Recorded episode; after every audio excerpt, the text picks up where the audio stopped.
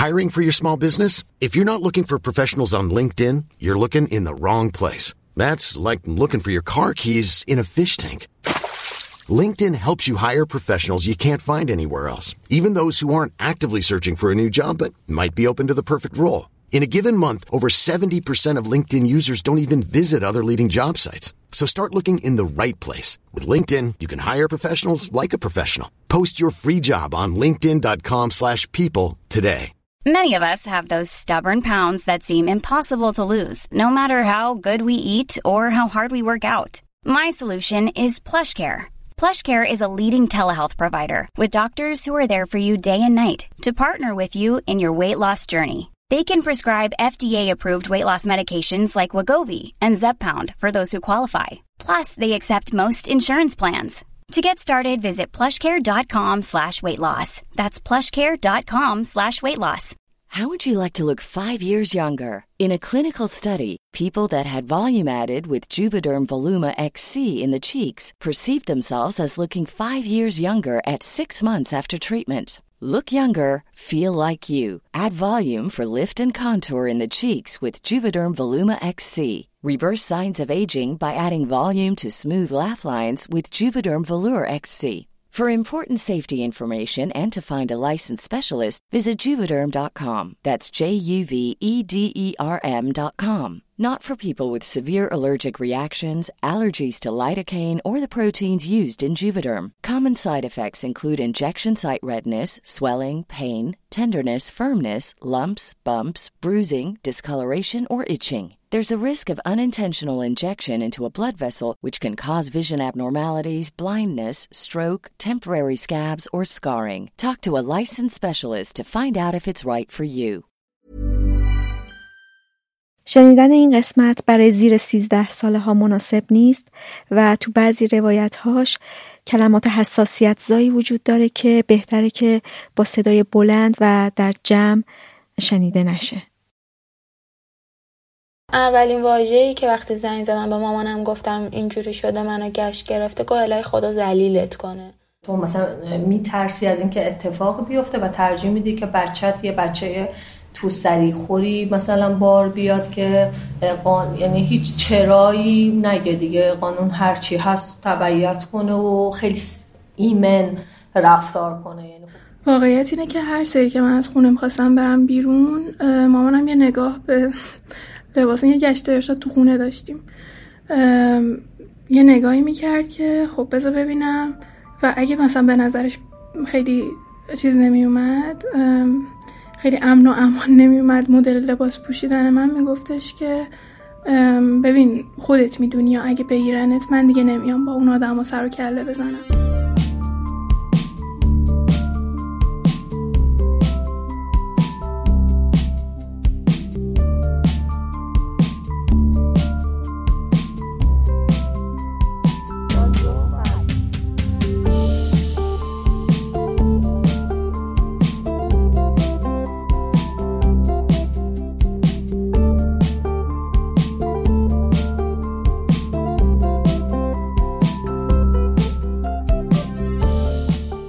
سلام.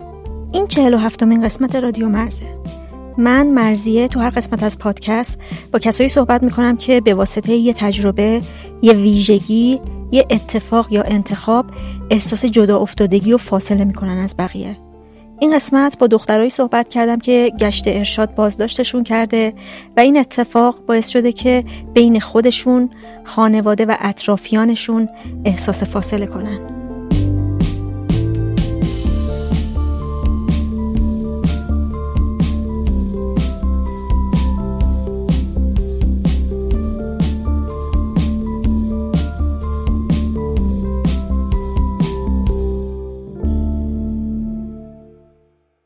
چهارمین باریه که سراغ موضوع هجاب میرم چون هجاب اجباری قربانی های زیادی داشته و کسانی مثل محسا امینی به خاطرش کشته شدن. سه قسمتی که ساخته شده زاویه های متفاوتی از هم داشتن. هجاب در خانواده که قسمت سوم رادیو مرز بود درباره فاصله ای بود که دخترهایی که هجاب اختیاری رو حق خودشون می‌دونن با خانواده هاشون احساس می‌کنن که این خانواده ها این هجاب رو بر اونها اجبار کردن. قسمت 28 تظاهرات زنان علیه حجاب اجباری تو اسفند 1357 بود که کمتر از یه ماه از پیروزی انقلاب اتفاق می افتاد و اونجا با کسایی صحبت کرده بودم که در اون وقایع حاضر بودن و این شکاف رو می‌دیدن. شکاف بین زنهایی که حق خودشون رو طلب می‌کنن که هجاب اختیاری باشه و بقیه ای که در اون بره اهمیتی به این حق و اعتراض نمیدن. قسمت سی و چهارم درباره کسایی بود که در عین اینکه با خیلی از سیاست ها و تصمیم های حکومت مخالفن به میل خودشون هجاب دارن. اما اجبار حکومت به هجاب باعث شده که خیلی ها به اونها با چشم بیاعتمادی نگاه کنن و برچسب هایی مثل حکومتی بودن بهشون بزنن. و همین باعث به وجود اومدن یه دیوار بلند بین اونها و بقیه شده. این قسمت زاویه دیگه از قضیه هجاب اجباری رو نشونه گرفته.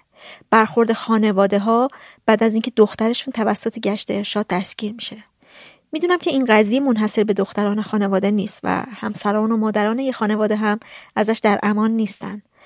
اما همین که خیلی از خانواده ها دختر رو تا وقتی که ازدواج نکرده آدم مستقلی نمی‌دونن. فقط رفتم سراغ دخترها. و همین که دسترسی من به آدما محدوده و اینطوری نیستش که من به همه جور آدمی دسترسی داشته باشم و خودم انتخاب کنم که با کی صحبت کنم و کی رو حذف کنم. باید محدودیت های انسانی و ارتباطی رو در این مورد در نظر بگیرید.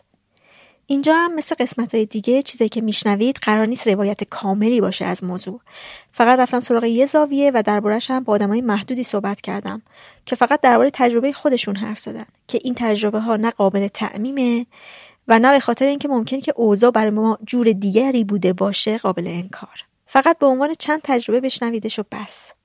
یه سری شاید انتظارشون این باشه که اینجا تجربه های هولناک بشنون. یا من بگردم آدمی رو از فلان شهر و فلان روستا با فلان پیشینه اقتصادی و خانوادگی پیدا کنم که روایتش رو هرچه قریبتر و شنیدنی تر کنه. همچنان که تاکید می‌کنم دسترسی من به آدم ها محدوده باید بگم که خیلی هم خوش ندارم که اینجا تجربه شدید و عجیب غریب منعکس کنم که در حد همون تجربه های عجیب و غریب و استثنایی که با فاصله زیادی بهش نگاه می‌کنیم بمونن. آدما هیچ همزاد پنداری باشون نداشته باشن و صرفا از شنیدنش هیجان زده و برافروخته بشن. حالا چرا از این زاویه؟ چون به نظرم میاد که برخورد خانواده در ماجرای گشت ارشاد اهمیت خیلی زیادی داره.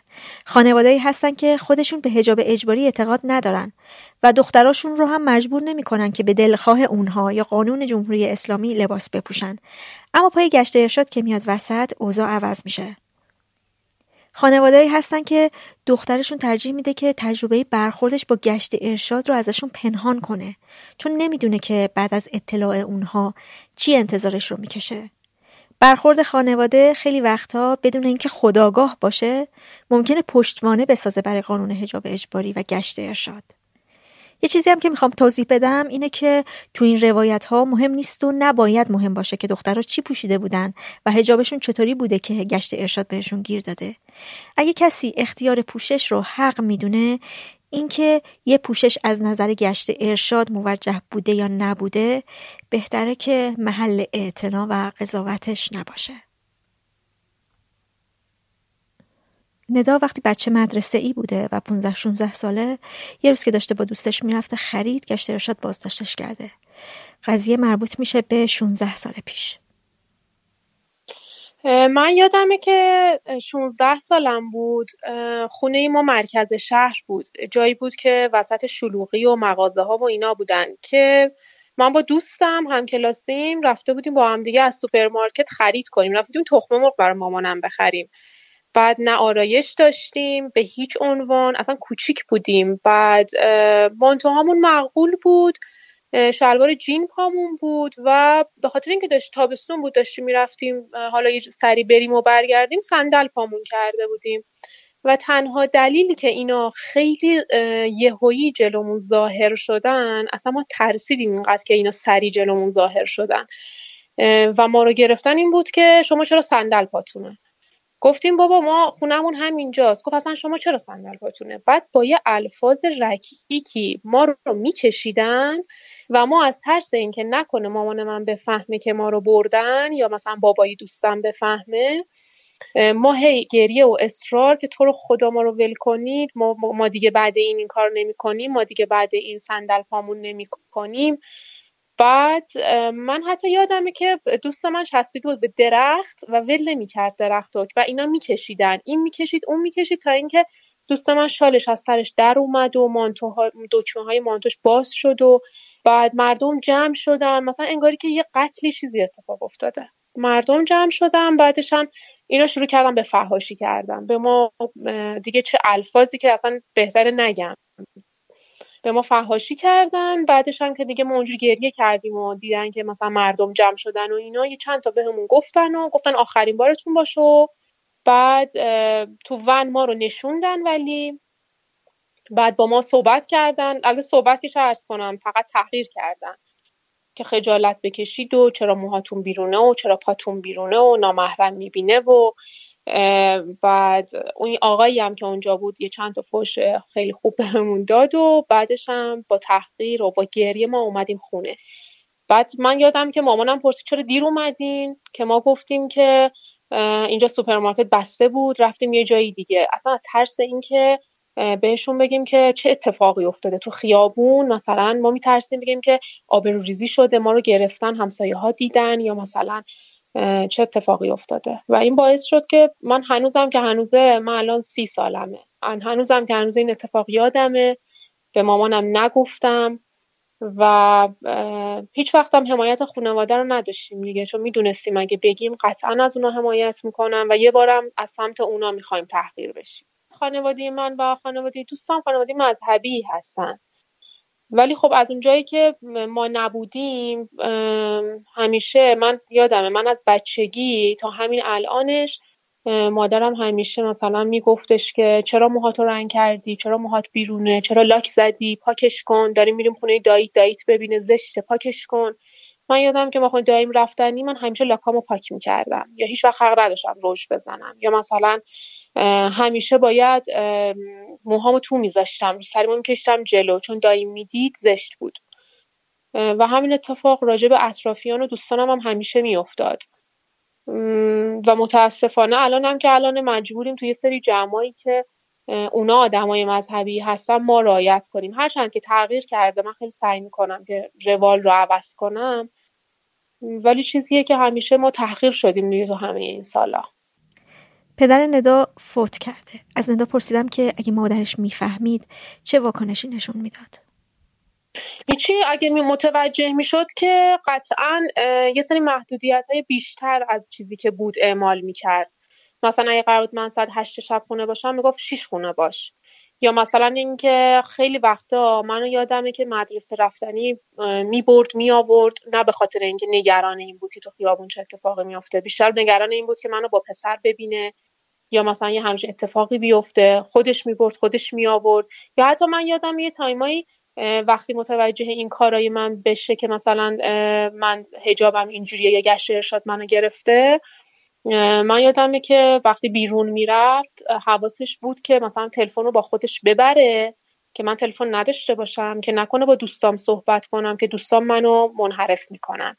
محدودیت های این چنینه مال می‌کرد و کلا ارتباطش ارتباط منو با دوستام کم می‌کرد بیشتر سعی می‌کرد به هم هی امر و نهی کنه که نماز بخون هی موهاتو بذار تو و اینا بیشتر می‌شد و خیلی خیلی واسه من خیلی سخت می‌شد اون روزای اولی که اگه می‌فهمید. واسه همون من بیشتر از اینکه از خود اون گشت ارشادی بترسم از مادرم میترسیدم. من یادمه که ما از بچگی بابای این دوستم رو گمرک صدا می‌کردیم که چون به همه چی کار داشت به همه چی کار داشت چرا رنگ موهات روشنتر شده؟ چرا ابرود کم شده؟ چرا سیبیلت اینجوری شده؟ چرا نمی‌دونم پات بیرونه؟ کلا با همه چی کار داشت و اونم بیشتر از من میترسی. چون می‌دونست اگه باباش بفهمه دیگه هیچ وقت اجازه نمیده که تنهایی بیرون بره. خودش می‌بره خودش میاره اونم دقیقا شرایطش مشابه شرایط من بود. حالا اون یه ذره بیشتر از باباش میترسید تا از مامانش. مامانش یه ذره نرمتر و انگار که بیشتر درک می‌کرد. اون حتی به خواهرش هم جرئت نداشت بگه چون خواهرش چند سال از خودش بزرگتر بود. درسته اونم مثل ما بود هم تیپ ما بود هم قیافه ما بود هم تفکراتش مثل ما بود ولی با همه اینا اونم سرزنش می‌کرد. که نمی‌دونم شما چیکار کردین که شما رو گرفتن. کلا ما رو مقصر می‌دونست. از ندا پرسیدم که آیا تونسته از این اتفاق با دوستا و همکلاسیاش حرفی بزنه؟ نه نه اصلا با هیچکی. یعنی تبدیل به یه رازی شد بین من و اون دوستم. به خاطر اینکه انقدر جامعه تحمیل کرده بود که هجاب نداشتن بده که ما فکر می‌کنیم اگه به همکلاسیمونم بگیم اون می‌خواد ما رو قضاوت کنه. بگه ببین مثلا اینا رو گرفتن ها اصلا فکر می‌کنم یه آبروریزی خیلی بزرگیه. و هر وقت یادمون میافتاد اصلا ناراحت می‌شدیم و میترسیدیم از این کسی بفهمه. قطعا و قطعا پوشش ما تغییری نکرد. جز این که فقط ترس ما بیشتر شد. وقتی داشتیم مثلا تو خیابون شلوغ را می‌رفتیم شیشتانک حواسمون جمع بود که اینا رو نبینیم که اگه اینا رو ببینیم از کوچه ای بپیچیم که مثلا اینا رو دور بزنیم. تنها اتفاقی افتاد همین بود و یا من یادم که ما خیلی هوشیارتر شده بودیم که اینا رو نبینیم جلو یا اینا ظاهر نشیم. یا اینایی که اینا رو از دور می‌دیدیم سری رو سرمون میکشتیم جلو رد که می‌شدیم دوباره رو سرمون رو برمیگردوندیم عقب. همین فقط ترس بود چیز دیگه ای نبود. و الان همه چی خیلی تغییر کرده. پوشش من که خب قطعا از اون چیزی که بوده من راحت تر لباس میپوشم دامن میپوشم بیرون میرم لباسای راحتی میپوشم چیزی که خودم دوست دارم میپوشم. اصلا از قضاوت کسی نمیترسم. حتی اصلا از اون گشت ارشاد دیگه نمیترسم. یعنی همین الان اگه برم بیرون گشت ارشاد منو بگیره دیگه مثل اون 16 سالگیم رفتار نمی‌کنم. قطعا صدامو بالا می‌برم داد می‌زنم سرشون. اگه یک چیز بگه منم دوتا بهش میگم تا بشنوه. یعنی نه اصلا مثل قبل دیگه رفتار نمی‌کنم و حتی کاری می‌کنم که از اینکه منو گرفته پشیمون بشه. مادر من اصلا 180 درجه تغییر کرد.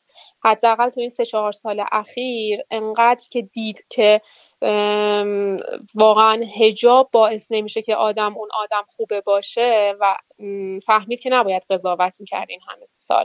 و الان من دیگه هیچ وقت رو سری سرم نمی کنم حالا جلو دایم باشه جلوی کسایی دیگه باشه مهمونی برم. اصلا هم مادرم کاری نداره و اتفاقا هم الان خیلی حمایت می‌کنه از من و از, از این اتفاقاتی که داره این روزا میفته خیلی خیلی حمایت می‌کنه. و اصلا دیگه مثل قبل نیست.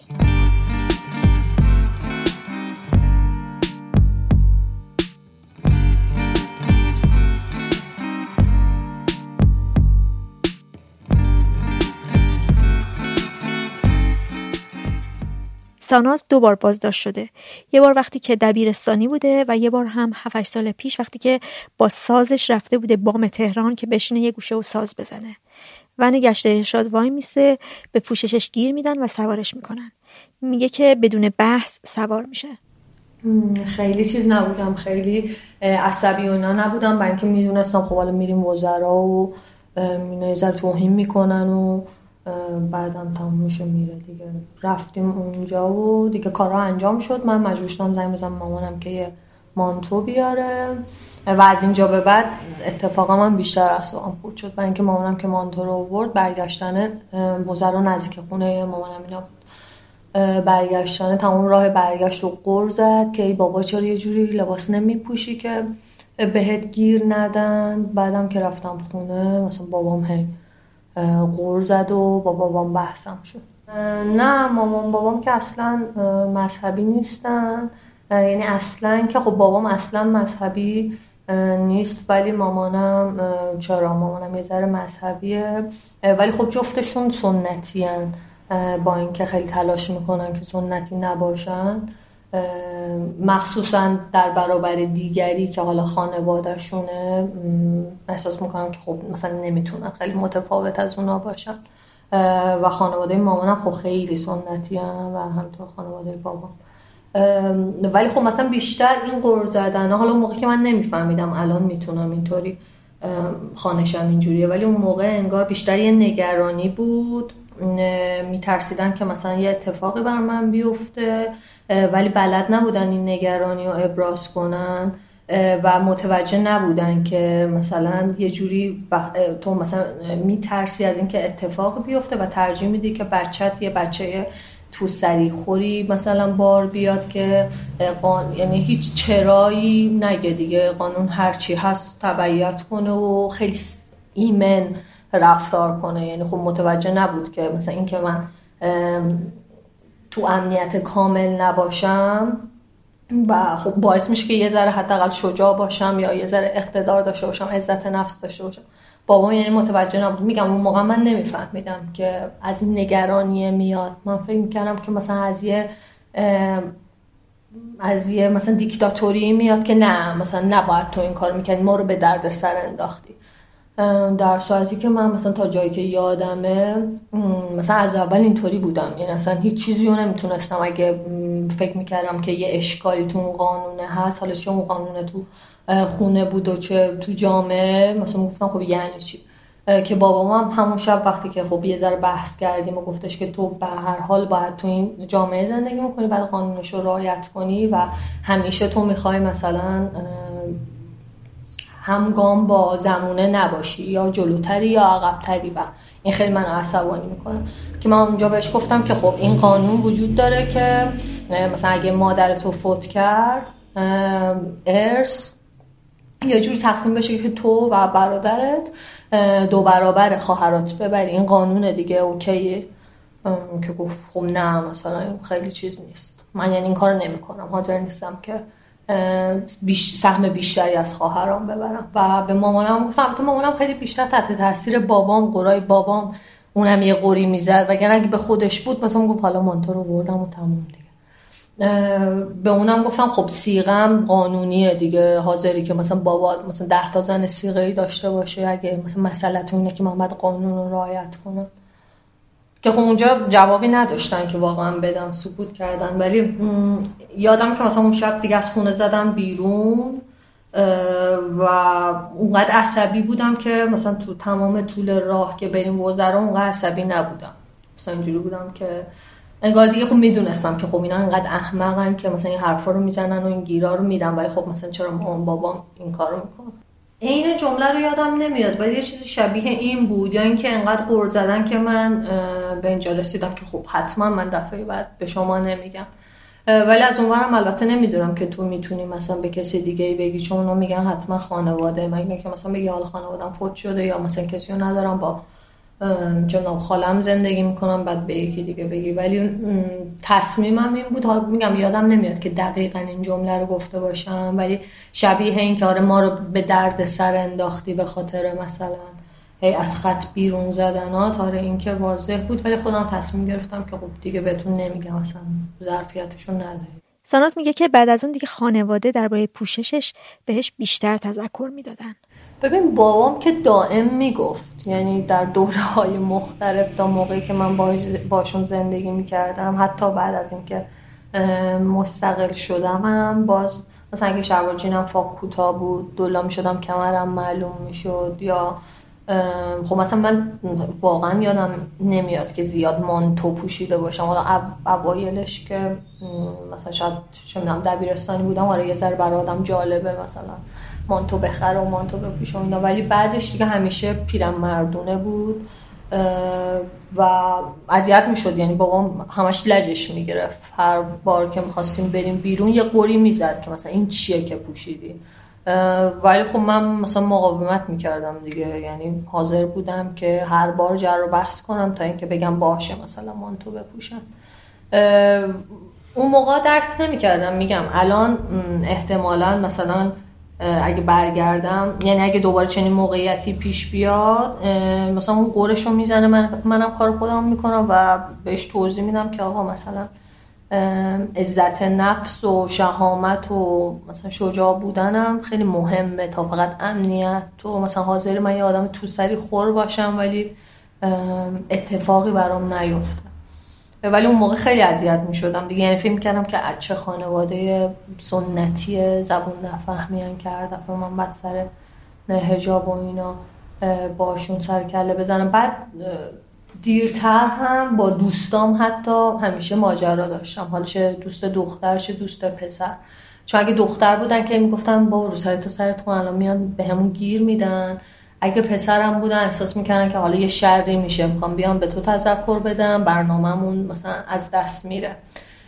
یه بار که یه بحث خیلی سنگینی کردم با یکی از دوستام یعنی اول بحثمون دوتایی بود بعد دیگه مخالف و موافقم اومدن جمع شدن و می‌خواستیم بریم شمال. یه برنامه در واقع موسیقی بود یه گروه موسیقی بود که ما دوست و همکار بودیم. و وسط راه مثلا پیاده شدیم که بریم بستنی بگیریم و من اون موقع ها شالم و الان دیگه خب خیلی اینجوری میبندم شالشون ولی اینطوری میبردم بالا شالم و اینکه رو گردنم نباشه و خیلی گرم بود. بعد اومدیم بریم بستنی بگیریم که دوستم که خب دوست سمیم سمیمیم بود و من می‌دونستم که مثلا آدم عقب مونده ای نیست که مثلا بگه که مثلا آدم غیرتی نیست. مثلا اینجوریه که چون من مجرد بودم به خودش اجازه داد که به من بگه که مثلا روزهای تو درست کن. چون یادم مثلا یکی دیگه با همون بود اون شوهر داشت می‌دونم که مثلا می‌دونستم که هیچ وقت به اون تذکر نمیده. من که احساس خب اون شوهر داره و مثلا اگه یه اتفاق بیفته اون باید جمع کن ولی خب برای من خیلی عجیب بود که مثلا اون آدمه که انقدر حالا به ظاهر مدرنه مثلا چیز نمی‌کنه. سکوت نمی‌کنه. به تو ربطی نداره دیگه. من یه آدم موقع سی و سه چهار ساله بود. و بعد اومدم و گفتم که چیز گفتم که اصلا نمی‌بینم چیزی فضایی که تو بخوای مثلا در این مورد نظر بدی. اصلا به تو ربطی نداره. نهایتا اینه که مثلا میاد ماشین گشت به من گیر میده منو می‌بره شما میرین شمال و من مثلا دو ساعت دیرتر می‌رسم و به تویش ربطی نداره که گفت نه این گروه صحبتش از شخص جداه و من نگران مثلا گروه بودم که اتفاقی بیفته. گفتم خب تو الان تو کیفت عرق داری یا نه؟ پشت اتوبوس عرق می‌خوری یا نه؟ همینقدر این می‌تونه گروه به مشکل بندازه. ولی اصلا من هیچ وقت در جایگاه خودم نمیرم که به تو بگم آقا مثلا عرق نیار با خودت یا واسه چی داری عرق می‌خوری؟ عرق بخور یا نخور؟ خودت مثلا آدم بزرگی بالغه می‌تونی تصمیم بگیری.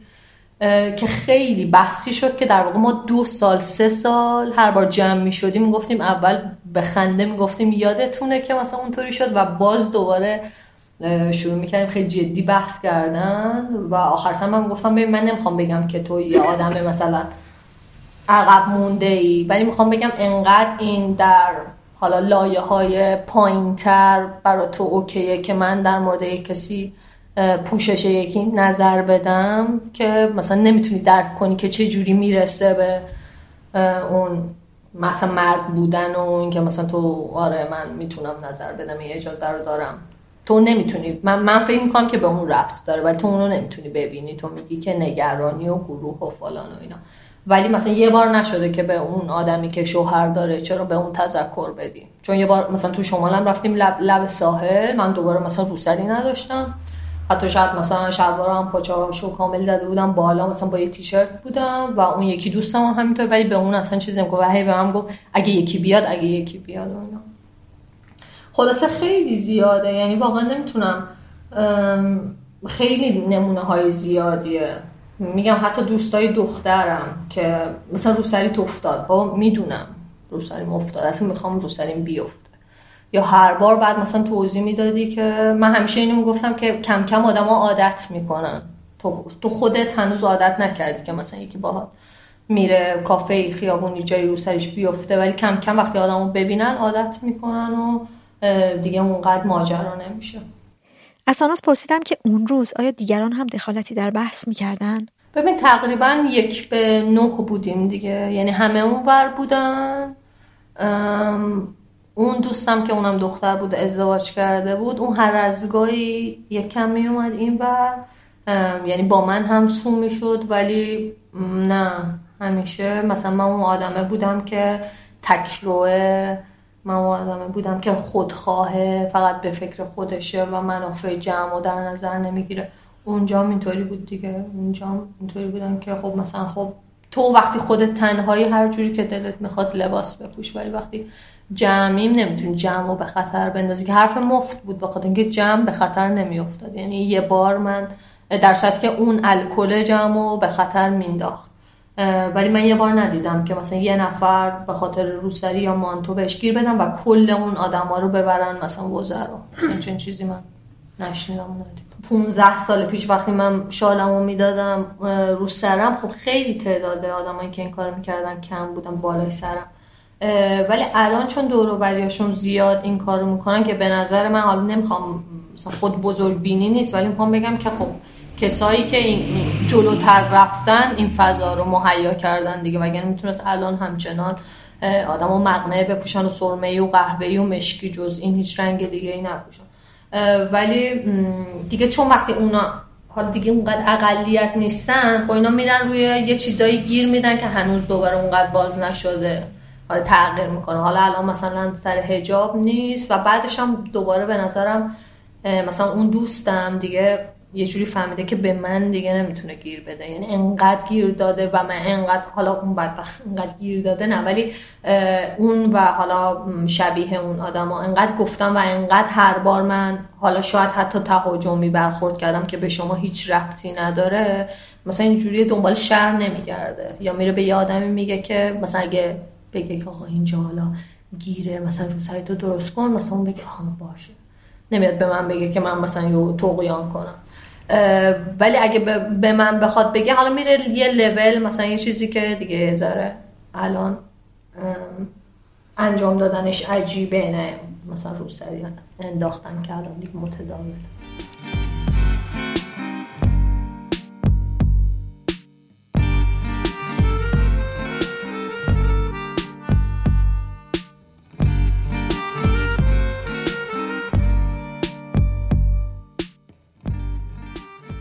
یاسی سال اول دانشگاه گیر گشت ارشاد افتاده. هشت سال پیش. داشته از مترو می اومده بیرون که اومدن سراغش و مجبورش کردن که سوار ون بشه. من خیلی ترسیده بودم. 18 سالم بود دیگه. یه چند ماه بود تازه مثلا از فضای خانواده در بودم میامدم دانشگاه تهران رو برمیگشتم. ولی توی فضای داخل ون خیلی درگیری شدید بود اتفاقا. یعنی حالا نمی‌دونم تا چه حد می‌تونم حرفاشون رو بگم. آره مثلا اینطوری بودن که نمی‌دونم شما ببخشید کلمه ها استفاده می‌کنم. شما جنده ها معلوم نیست با این لباس ها می‌خوام برین الان زیر کی بخوابین نمی‌دونم. خانواده هاتون می‌دونن نمی‌دونم شما اومدین بریم به این و اون به مثلا یه سری هم گفتن خب خیلی از بچه ها دانشجو بودن. می‌گفتن ما از شهرستان اومدیم ما اینجا کسی نداریم. گفتن خانوادهاتون می‌دونین اومده اینجا مثل خرابا لباس میپوشیم بریم بین و اون بدین و این حرفا. بعد من خب خیلی حس تحقیری به هم دست داده بود و تمام مسیر فقط گریه می‌کردم. و از شدت فشار که به هم اومد من از بچگی آسم کودکی داشتم که تو بزرگسالی همراه هم بود. حالا بعد شد من نشوندن کنار پنجره من فقط سرمو در پنجره نگه داشته بودم که بتونم نفسم و برگردونم و همزمان از این تحقیرها و اون جوی که بود گریه می‌کردم تا برسیم کلانتریشون. می‌رسن وزرا و اونجا حال یاسی خیلی بد میشه. ازم خواستن که زنگ بزنیم من خیلی حالم بد بود. حمله عصبی که بهم دست داده بود به صرفه شدید افتادم. گفتن زنگ بزنید به خانوادهتون. من خب خانوادم ساکن کرج بودم ولی دوستم که با مادرش نزدیک انقلاب زندگی می‌کرد به اون زنگ زدم که بیارن. همزمان به مامانام زنگ زدم که اونا راه بیفتن بیان. حالم خیلی بد بود. و کف زمین نشسته بودم. خیلی هم محلی نمی‌دادن تا اینکه حالم خیلی بد شد. سرفه شدید شد. صدام یعنی نفسم به یه خیر خیلی افتاد که حالا اگر حمله آسمی دیده باشین می‌دونین چه شکلیه. یکیشون ترسید همزمان هم مادر دوستم رسیده بود.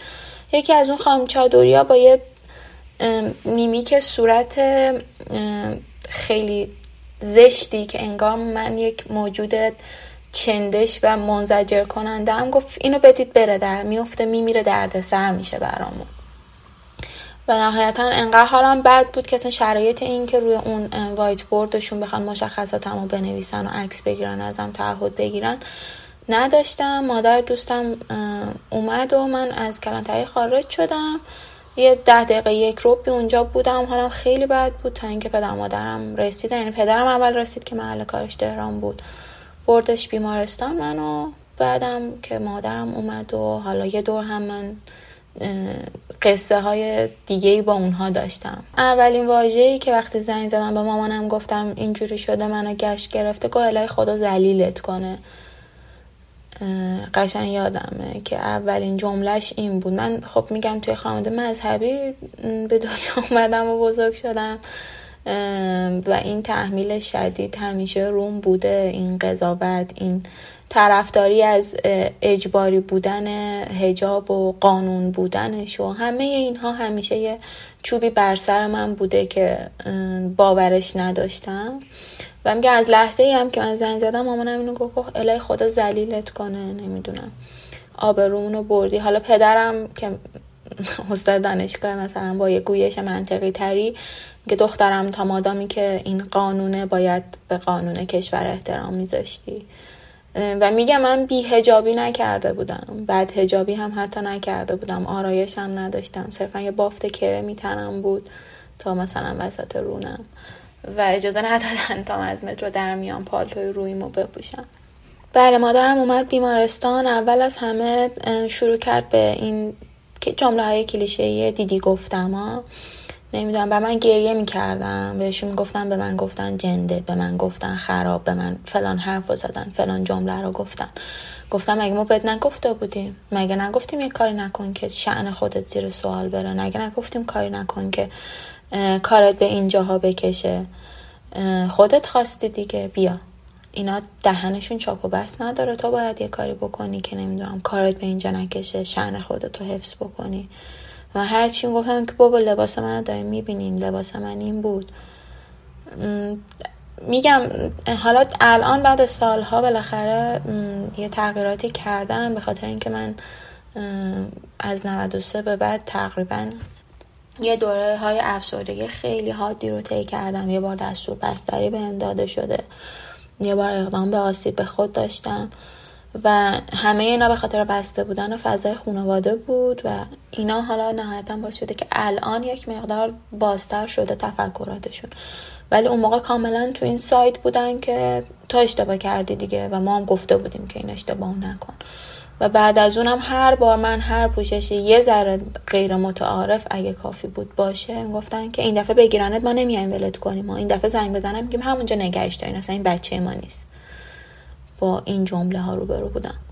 من حالم خیلی بد خیلی ترسیده بودم و یه تقریبا یه روز و نیم بیمارستان بستری شدم. بعد اینکه اومدن دنبالم من با می بردم میرسوندن به اکسیژن.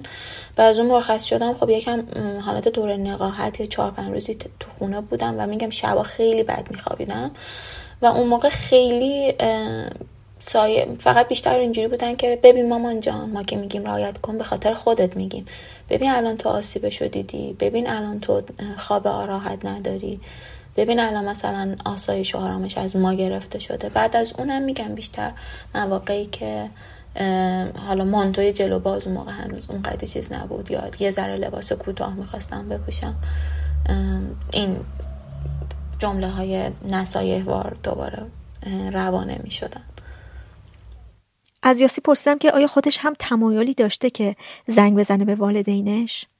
اولش که اجبار اونها بود چون گفتن که باید بگید لباس بیارم براتون که بتونید برید. و من وضعیتم طوری بود که میترسیدم واقعا اونجا از حال برم و خب مثلا به جز پدر مادرم کسی اونقدری در جریان پرونده پزشکی و سابق بیماری من نبوده و می‌دونستم که شماتت های وحشتناکی از جانبشون خواهم داشت. حتی به اینکه خیلی تنبیهاتی که برای اشتباهات مختلف قبلتر من باهاش مواجه بودم به همه اونها هم حتی فکر کردم که من با اینها روبرو خواهم شد. ولی اون لحظه چاره ای نداشتم. هم اجبار از سوی اونها رو داشتم که بعد خانوادم مطلع کنم بیان دنبالم. مطمئن نبودم با مادر دوستم اجازه بدم من برم. همین که به فکر کردم که اگه من اینجا از هوش برم بمیرم اینا مثلا مام بابام بدونم من کجام بیان مثلا جنازم رو بگیرن حتی. ولی چرا؟ کاملا می‌دونستم مثل خیلی از اشتباهات دیگه که سزاوار تنبیه نبوده توی زندگیم و از جانبشون تنبیه های خیلی شدیدی دیدم. مطمئن بودم که از طرف اینم می‌بینم. ولی خب من بعدش خیلی حالم بد شد. یعنی از خواب میپریدم گریه های شدید داشتم خیلی ترسیده بودم. بعد از ده روز مشاورم پیشنهاد داد که پیش روان پزشک برم شروع کنم به دارو درمانی و اونجا براشون یه حالت نمی‌دونم یه انگار که یک تلنگری باشه که خب تو 18 سالگی من داروی اعصاب و روان رو باید شروع کنم. و انگار که از اونجا یه مقدار حالا این واکنش ها کمتر شد. ولی همیشه خب میگم در ساید مقابل من بودن تو این زمین. یعنی تا چند وقت بعدش این ترسه و اینکه نکنه واقعا منو بگیرم و خانوادم نیان منو آزاد کنن بود. باعث می شد که مثلا من خیلی هوشیار باشم. مثلا قرار خرید با بچه ها میذاشتیم می‌گفتیم. سمت پارک لالا نریم سمت میدون نریم. یعنی این هوشیاری ها رو داشتم یا مراقب بودم که لباسی رو نپوشم. ولی از یه جایی به بعد نه. از یه جایی به بعد یهو توی یکی از مهمونی ها من بدون هجاب ظاهر شدم و هر چقدر پدر مادرم چشخوره نگاه یا زیر زیرکی اومدن حرف زدن گوش نکردم. و حمایت مادر پدرم هم از یک جایی برگشت که حالا خیلی مل... چی میگن محدود به هجاب نمیشه نمی‌دونم تعریف کردنش الان فایده ای داره یا نه. ولی من یک بحثی به خانواده مادریم داشتم موقعی که پرواز اوکراین رو با موشک زدن چون یکی از بچه های دانشگاه که میشناختمش و سه روز قبل دیده بودمش با یعنی با هم اصلا رفتیم کافه که می‌خواست از ایران بره. من خیلی حال بدی داشتم و مامان بابام خیلی متاثر شده بودن از اون حال. من تو جمع خانواده مادری وقتی راجع به این موضوع اعتراض کردم واسه اولین بار اونا متوجه شدن که نه من فقط فرقم با اونایی نیست که اونا چادریان من چادری نیستم ولی من هجاب و اسلام و رژیم رو باور دارم واسه اولین بار بود که متوجه این موضوع شدم من از طرف دایم تهدید به کشته شدن شدم. تو جمع خانوادگی و اونجا بود که پدر و مادرم هم نگاهشون و اون تعصبشون یه مقدار از اون جایگاه سرسختی خودشون لغزید و اینجوری بودن که نه مثل اینکه واقعا متعصب بودیم. مثل اینکه واقعا تعصب این مسیر رو طی کرده و الان بچه ما در این مورد داره حرف حق می‌زنه. و دایی من بهم گفت که اگر تو هم یه روزی بلنشی بر خلاف علیه, علیه این رژیم بخوای کاری بکنی و من مسلح باشم تو خیابون ببینمت قطعا بهت شلیک می‌کنم. دقیقا این یه نقطه عطفی شد. پدرم خب به خاطر اینکه دایم بود و به احترام مادرم خیلی واکنش خاصی نشون نداد ولی مامانم برای اولین بار یه توقیهان شدیدی تو خانوادهش که خب خانواده شهیدم هستم می‌شد کرد. می‌گفت که اگر کسی یک دارمو از دختر من می‌خواد کم بکنه من خودم با دستام تیکه تیکش می‌کنم. و همه اینها. و میگم همه اینا به خاطر این بود که خانواده من بعد از سالها تراپی من و دارو درمانی متوجه شدن که فضای بسته خانواده و تعصباتشون از من چه آدم آسیب دیده از لحاظ روانی ساخته. خب هنوز که هنوز من 26 سالمه دارم دارو استفاده می‌کنم. و پیش تراپیست که می‌رفتیم می‌گفت که این محدودیت ها این اجبار ها اون تنبیه های اقراق شده اشتباه شما باعث این وضع و خب مادر پدرم متوجه این شده بودن که این رفتارها این محدودیت ها این تحمیل ها آسیب زاه و یه جام که درد این زور و سرکوب رو واقعا حس کرده بودن که آبان 98 و پرواز اوکراین بود.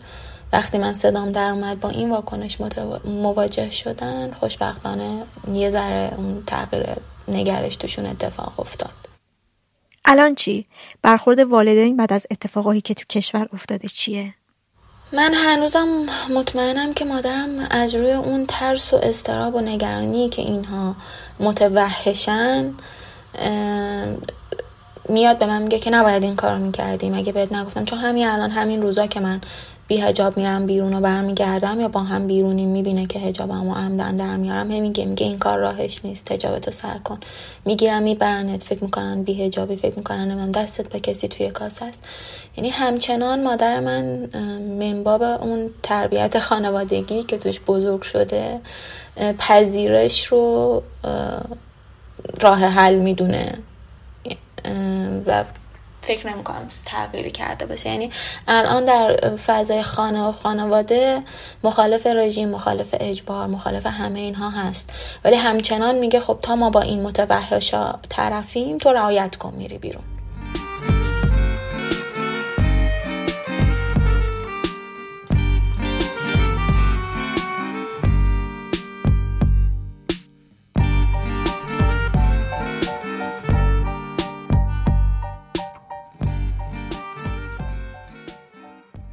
آتوسا با مادرش زندگی می‌کنه. سه بار دستگیر شده. بار اول بردنش وزرا و تعهد داده و براش لباس آوردن و ولش کردن.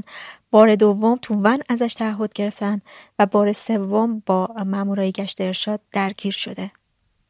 یه صبحی بود تولوش ساعت نه نیم تو خیابان ولیعصر بودم پایین تر از میدون ونک. با دوستم در واقع هم کلاسیم که از کلاس زبان برمیگشتیم. ثبت نام کرده بودیم داشتیم برمیگشتیم سمت راست خیابون به سمت پایین و یک ون دیدم که داشت از بالا میومد از پایین میومد به سمت بالا. اونجا به همکلاسیم گفتم که من اصلا حاضر نیستم که دوباره منو بگیرم و تعهد بدم چون شنیده بودم که اگر که برای بار سوم تعهد بدی برای پرونده درست می‌کنن و کلا این به شکل سابقه میمونه و خب اون دقیقا دفعه سوم بود. بهش گفتم که من می‌خوام بودم اگه می‌خوای همراهی کنی من می‌خوام سمت مخالف بودم ببخشید من از سمت بالا به سمت پایین میومد. ما مخالف خیاب مخالف اون جهتی که ون می‌رفت پایین شروع کردیم به دویدن. و خب ون ما رو دیده بود چون اصلا به خاطر هشدار اختاری که داد که بیستیم من متوجه شدم که می‌خواد حالا ما رو بگیره یا در واقع تذکر بده. ما سمت بالا دویدیم. از بعد شانسی یک موتورسیکلت هم همراهشون بود. یعنی خب به هر حال بعد دور می‌زد تا به ما می‌رسید ولی موتورسیکلت خب راحتتر می‌تونست این کار بکنه. همراه ما اومد در واقع ما رو دنبال کرد تعقیب کرد تا من رسیدم. این یعنی ما رسیدیم به یک کوچه ای و پیچید توی ما پیچیدیم توی کوچه. فکر نمی کردیم بنبست باشه و موتور همونجا ما رو گیر انداخت. دیگه چند ثانیه صبر کردیم. در واقع صبر کردم مجبور بودیم بیستیم. ون هم اومد و من تصمیم گرفته بودم که نمی‌خوام به هیچ عنوان سوار بشم. حالا به خاطر تجربیات گذشتم و احساس بدی که اونجا تجربه کرده بودم. و خب می‌دونستم که چه پروسه قرار طول بکشه و خب این بار فقط می‌تونستم به مادرم زنگ بزنم و می‌دونستم که خب داره میره سر کار. به همه اینا فکر کردم و تصمیم گرفتم که سوار نشم. برخوردشون از همون ابتدا خیلی بد بود. یعنی یا آقایی و دوتا خانوم با همدیگه پیاده شدن. و شروع کردیم به صحبت کردن که گفتن که تو اگه نمیدویدی ما اصلا دنبالت نمی کردیم همونجا مثلا ماجرا برطرف می‌شد. ولی چون دویدی و ما به تو مشکوکیم سوارت می‌کنیم و میبریمت. باز همینجا من تنها سوار ون شدم چون هم کلاسیمو گفتن تو می‌تونی بری. اونجا دم یه خونه یه سری نرده و میله بود. من میله ها رو گرفتم اونا از این بر منو میکشیدم منم از اون بر خودم ثابت نگه میداشتم که سوار نشم. دیگه در واقع درگیر شده بودیم. اونجا بود که دو تا آدم جمع شدن فقط در حد بیننده بودن. یعنی نه اعتراضی کردن به اون وضعیت نه که خواستن اصلا حرکتی بکنن. من اصولا خیلی سخت گریه می‌کنم. تو جمع که بیشتر سختتر گریه می‌کنم.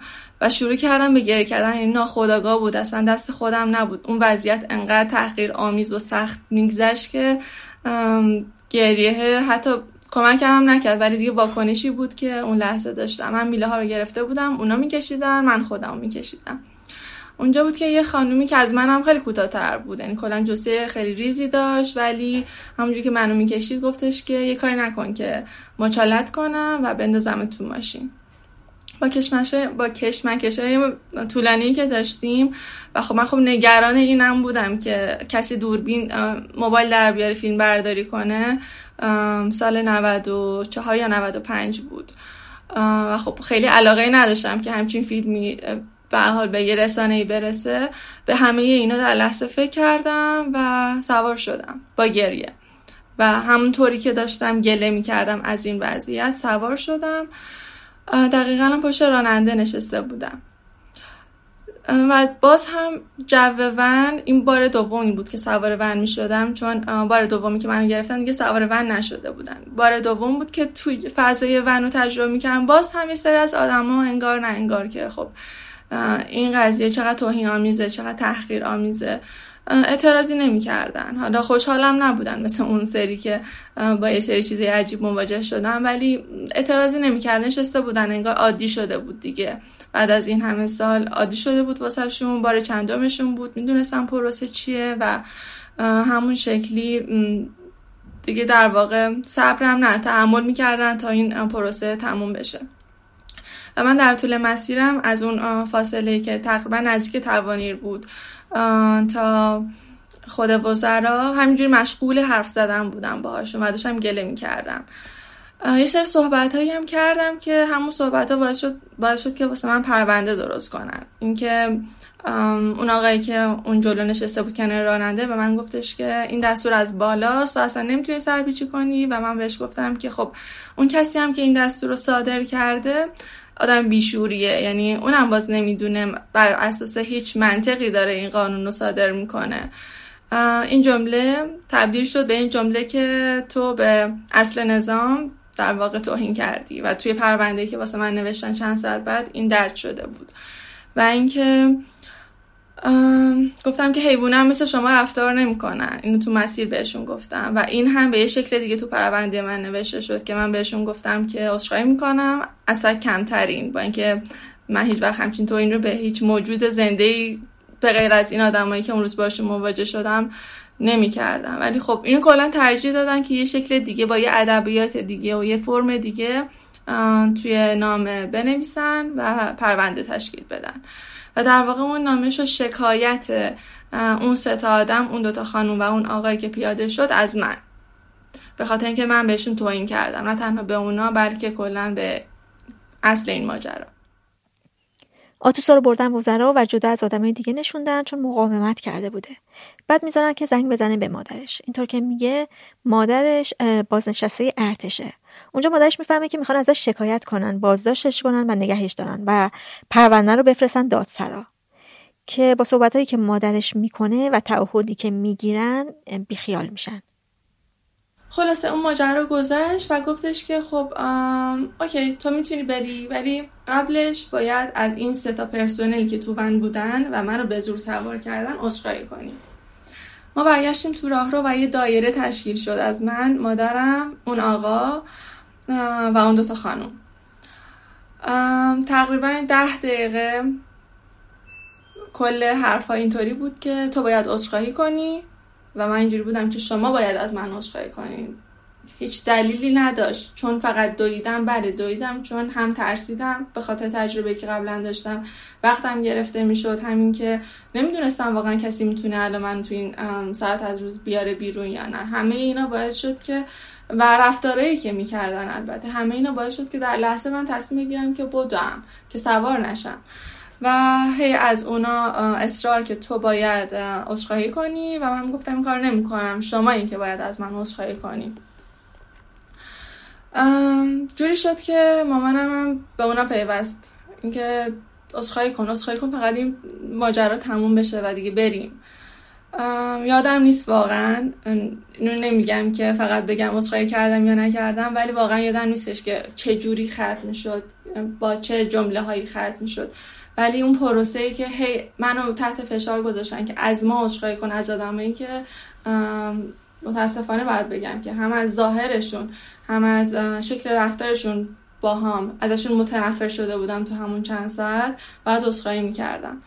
من همیشه تو ذهنم این بود که اگر که دوباره بندیدم مقاومت می‌کنم و اصلا سوار نمیشم. نه تنها اون چیزی که تو تصوراتم بود پیش نرفته بود اصلا کلا یه چیزی رو تجربه کردم که اصلا فکرشو نمی‌کردم. مخصوصا که مامانم گفتش که اینا تصمیم دارن تو رو نگه دارن. من همش فکر می‌کردم که قرار چه اتفاقی بیفته. قرار تا که بمونم.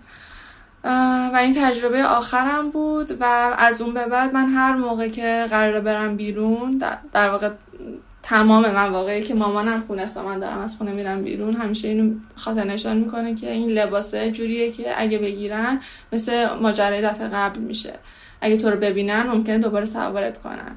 و مضمون حرفش اینه که خب کاری نکن که هم خودتو به درد سر بندازی هم دوباره منو به درد سر بندازی. و این قوانین در واقع بی منطق و احمقانه باعث میشه که خب خانواده به یه سمتی بره که همراه شه. چون که به هر حال اونم تو این پروسه قرار می‌گیرن. چیزی نیستش که خودت تنها بری اونجا تعهد بدی بیای بیرون. به هر حال اونا هم درگیر میشن. و خب با وجودی که می‌دونم مادر من مخالف این قانون اجباری هست. ولی همیشه خاطر نشان گوش می‌کنه که این لباسی که میپوشی کوتاه نگیرنت بارها من با این جمله مواجه شدم. این خیلی کوتاه نگیرنه تا. ولی در کل در مورد خانواده و فامیل خیلی آزادانه بوده. هر کسی که می‌خواسته هجابو میداشته توی جمع. هر کسی هم که نمی‌خواسته خب اون هجابو نداشته. یعنی توی جمع 20 نفره بودیم که مثلا چند نفر هجاب داشتن چند نفر هم بی هجاب بودن. ولی خب این هم بوده و من اساسا مخالف این قضیه که به خاطر احترام به کسی چون میریم خونش و قراره که اون آدم و در واقع اون آدم آدمیه که به هجاب اعتقاد داره به خاطر اون چون تو خونه اون هستیم این احترام رو قائل شیم. خب من این قضیه رو احترام نمی‌دونم. فکر می‌کنم که خب احترام چیزیه که همراه با آزادی باشه. یعنی اون احترام ارزشمنده. نه اینکه مجبور کنی خودتو به خاطر یه کسی این کارو بکنی. ولی باز هم من اگه خونه این اقوام رفتم باز آزاد بودم. یعنی قبلش اعلام کردم که من با توجه به شرایطی که خودم واسه خودم قائلم میام. ولی خب مادرم تو اون شرایط ترجیح داده که حالا اونجا حجابش رعایت کنه. که من اصولا در موردش صحبت کردم ولی بحثی نداشتیم در موردش نه. از آتوسا پرسیدم که آیا تو این تجربه های گشت ارشاد همدلی و حمایت دیده از مادرش. بله حمایت دیدم ولی واقعا حمایت شدم که بار سوم راحت به مادرم زنگ زدم و میگم تنها باری که توی این پروسه احساس کردم که واقعا تنها همون دایره که تو راه رو تشکیل دادیم و مادرم گفتش که عذرخواهی کن با اینکه می‌دونست من آدمیم که به راحتی از به خاطر چیزی که اصلا تقصیر من نبوده عذرخواهی نمی‌کنم. ولی وقتی که گفت اینطوری بودم که الان واقعا دلم نمی‌خواست که مادرم همراه بشه با اونا. مادرم همراه شد که خب اون پروسه زودتر تموم بشه. ولی اونجا بود که احساس بدی داشتم. ولی در کل نه همین الانشم داخل پرانتز می‌پرسم. من می‌تونم راجع به این شب صحبت کنم؟ من شب خب بیرون میرم. در واقع 90 درصد مواقعش رو بیرون رفتم به جز که دوباره که نمی‌تونستم. اولش نمی‌دونه چون فکر می‌کردم خب انقدر نگران خواهد شد که اذیت میشه. ولی من شب اول نگفتم ولی شب دیگه که رفتم بیرون باش در میون گذاشتم اولش که برای سخت بود ولی الان حمایت می‌کنه. نه حالا فقط این موضوع به خاطر حجاب اجباری و مسئله که پیش اومده نیست. به خاطر تمام چیزهای اجباری و بیمنطق و زورگو، زورگویی هایی که در واقع هممون تو همه نسل متحمل شدیم حمایت می‌کنه. خودش همراهی نمی‌کنه به دلیل اینکه مسافره و خب واقعا منطقی نیستش که تو خطر بیفته. ولی از من حمایت می‌کنه حتی به من میگه که مثلا چون من خیلی دسترسی به اینستاگرام و اینترنت الان ندارم حتی به من میگه که کدوم منطقه امشب ممکنه که حالا جمعیت بیشتری باشن در این زمینه خیلی همراهه. ولی حتی دقیقا دیشب اتفاق افتاد که من داشتم می‌رفتم بیرون یه لباس خیلی مثل پیراهن پوشیده بودم گشاد و کوتاه. خب شالم هم که خب خیلی وقت در واقع اصلا فقط به عنوان دستمال گردن استفاده میشه فقط روی شونمه. شالم افتاده بود و لباسم خب کوتاه بود ولی گشاد. دم در طبق معمول همیشه مامانم بهم گفتش که آتوسا این خیلی کوتاهه. بعد اینجوری بودم که مامان من دارم برای چی میرم بیرون؟ البته که درسته که فقط قضیه هجاب نیست ولی یه لحظه داشت خودشم با تلفن حرف می‌زد پشت یه لحظه تلفن رو نگه داشت که اینو به من بگه فقط. من داشتم می‌رفتم بیرون. بعد یه لحظه موند. و واقعا جوابی نداشت که بده. فقط خدافزی کردم و در رو بستم و اومدن تو آسانسور. یعنی انقدر این رفته توی مغز و تمام ذهنیتمون که وقتی هم داریم برای همین اعتراض می‌کنیم باز مادر من نگرانی میاد بالا که خب نکنه همین لباسی که تو پوشیدی باعث درد سرت بشه با اینکه قطعا نمیشه چون الان اصلا موضوع چیز دیگه ایه ولی حمایتش رو بله همیشه داشتم واقعا.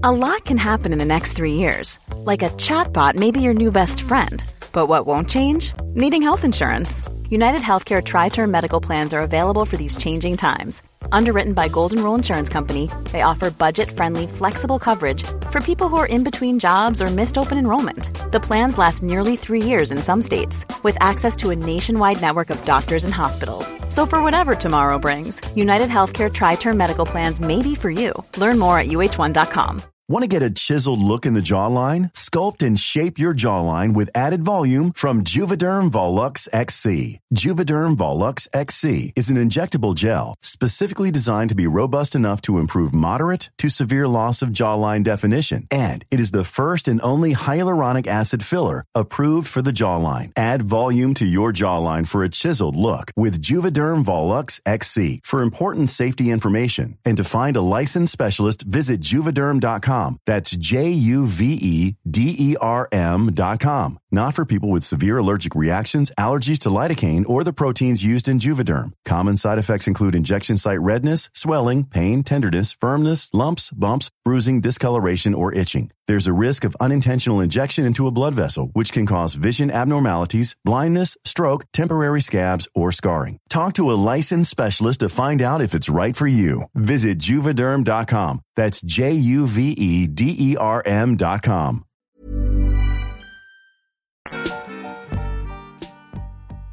نگین سوم راهنمایی یا اول دبیرستان بوده و تنها داشته می‌رفته کنسرت که جلوی در سالن کنسرت بازداشت میشه.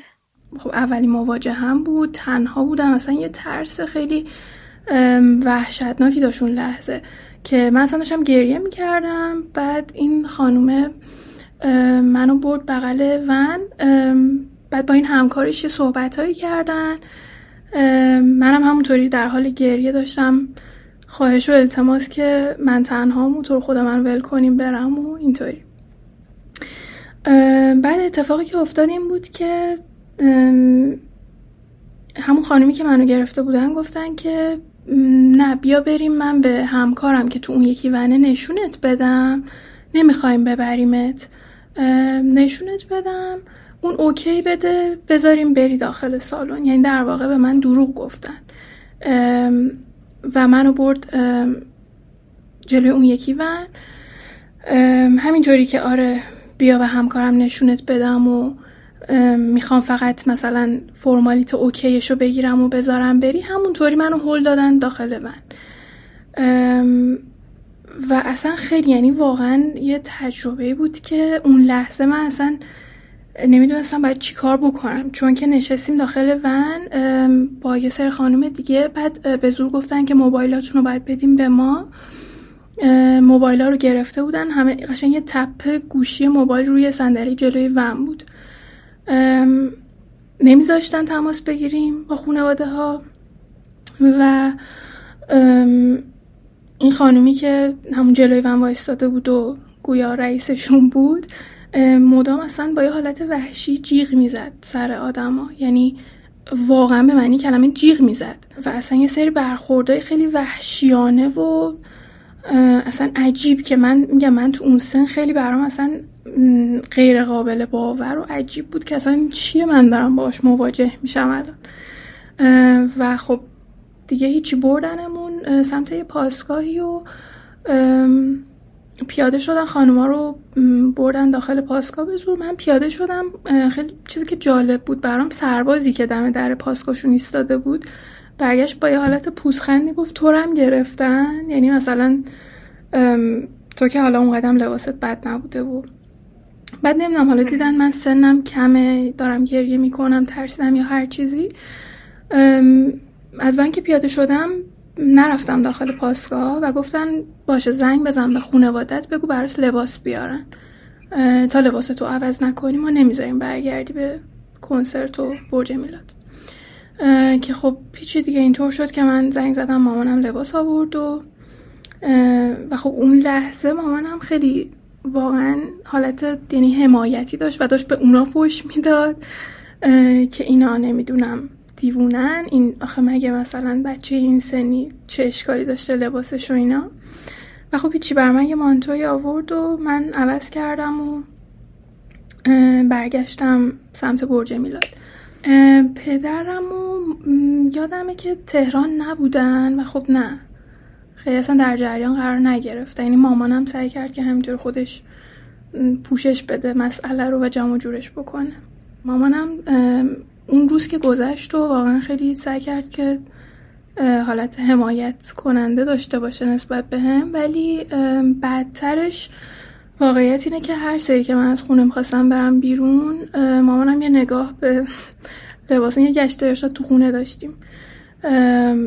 یه نگاهی می‌کرد که خب بذار ببینم و اگه مثلا به نظرش خیلی چیز نمیومد خیلی امن و امان نمیومد مدل لباس پوشیدن من میگفتش که ببین خودت می‌دونی یا اگه بگیرنت من دیگه نمیام با اون آدم و سر و کله بزنم.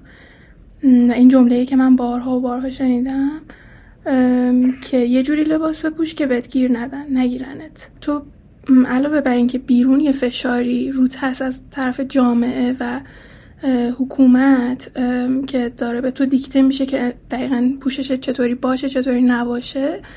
این هست که توی خونه خودت هم یه همچین چیزی باشه یه حسی که واقعا آدم عمیقا احساس تنهایی می‌کنه که خب خونواده من دیگه نباید اینو به من بگم وقتی از بیرون من تحت فشارم. و خب نه واقعیتش من گوش نمی‌دادم خیلی. ترجیم دادم همیشه. یعنی چون من کلا همیشه اینطوری بودم که خب این حق منه و من باید انتخاب کنم که چطوری میپوشم. حتی اگر واقعا یه عضوی از خانواده منم احساس کنه که این درست نیست. یعنی این واقعا حد اقلی ترین چیز ظاهر منه که خودم انتخابش بکنم. و خب ریاکشنم این بود که باشه اگه گرفتن مسئولیتش با خودمه و خودم این کاری می‌کنم. والا پدرم کلا خودش خیلی آدم مذهبی نیست ولی همیشه این هیچ وقتم واقعا نخواسته که محدود بکنه. منو این حداقل حس من این بوده. ولی شده بارها که به هم گفته باشه که هجاب تو رعایت کن که تو این مملکت مشخص نیست که یه سری آدم عجیب غریب ریختن تو خیابون و ممکنه هر اتفاقی برات بیفته. رانندگی می‌کنی هجابت حواست باشه رو سرت باشه. یا چیزای اینطوری. از نگین پرسیدم که آیا با والدینش سر این قضیه بحث هم می‌کرد؟ نه اکثرا به بحث نمی‌کشید. شده بود بارایی که مثلا خیلی یه دعواهای شدیدی پیش بیاد که مثلا کلا منصرف بشم از اینکه بخوام برم بیرون. یعنی خب اینا رو هم داشتیم. ولی اکثرا مامانم می‌گفته منم می‌گفتم خب باشه اگه گرفتنم خودم یه رای پیدا می‌کنم و سرام میداختم می‌رفتم بیرون. یعنی خیلی ادامه دار نمی‌شد. ولی میگم بارایی هم داشتیم که مامانم اینو گفته و خب من انقدر به هم برخورده که یه دعوای شدیدی شده و اصلا میگم من منصرف شدم از اینکه کلا برم بیرون.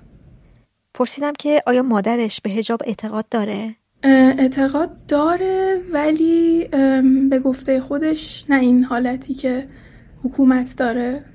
چیز می‌کنه یعنی مامان من خیلی مذهبی شدید نیست ولی خب هجابشو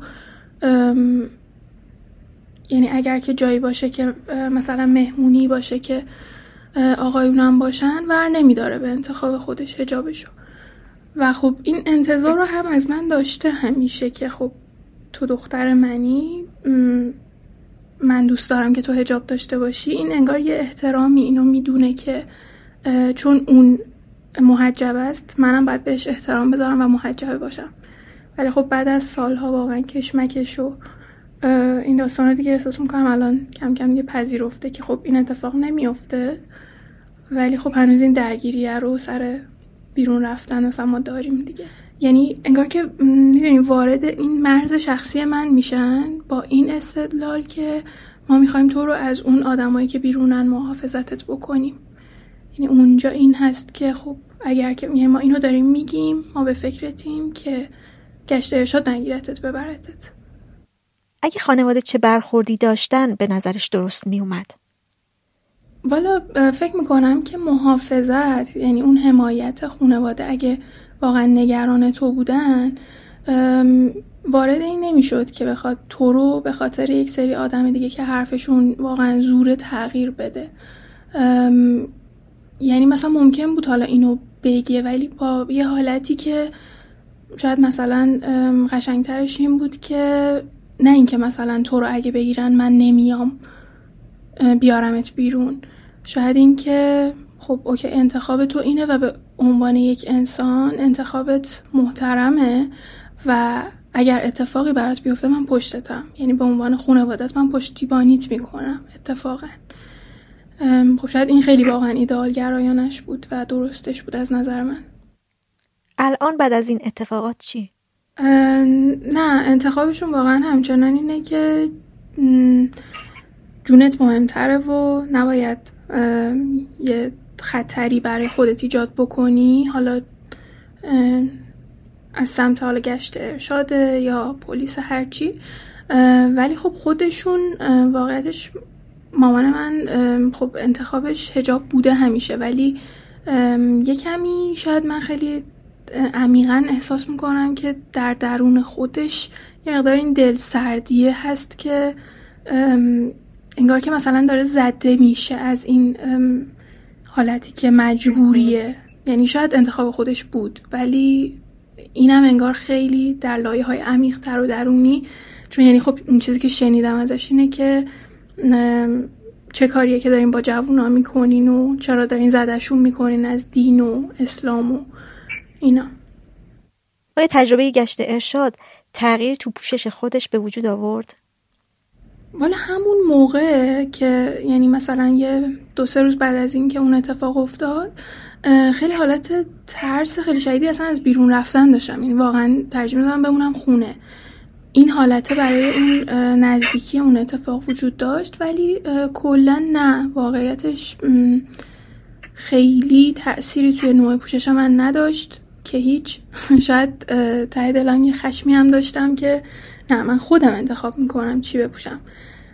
ولی خب میگم توی موقعیتی که تو می‌بینی و شبیه موقعیتی که تو تجربه بعد ازش داشتی ناخداگاه اون ترس رو احساس می‌کنی. یعنی ترس از اینکه اون تجربه دوباره تکرار بشه. ولی این دلیل نمیشه که من بخوام پوششم رو تغییر بدم و مثلا لباس چه می‌دونم جلو بسته بپوشم به خاطر اینکه یه سری آدم دیگه از من اینو می‌خوان. الان احساس می‌کنم اگر که این اتفاق بیفته خیلی یه خشمی که واقعا سال هاست که هست چه از اون اتفاقی بر خودم افتاد چه از چیزایی که می‌بینم برای خانمای دیگه داره اتفاق میفته. فکر می‌کنم که اون موقع اگر ریاکشنم این بود که خیلی ترسیده بودم و این ریاکشنم این بود که گریه کنم و بگم تو رو خود منو ول کنین و اینا الان اگر این اتفاق بیفته واقعیتش شاید یعنی احتمال خیلی زیاد وای میسم تو روشون و اون خشمه یه جوری تخلیه میشه. یعنی این نیست که مثلا من اشتباه کردم واینم تو خودم من ول کنیم برم و این اتفاقا حالت برعکسش خواهد بود فکر می‌کنم. یعنی یه جورایی نترس شاید شدیم.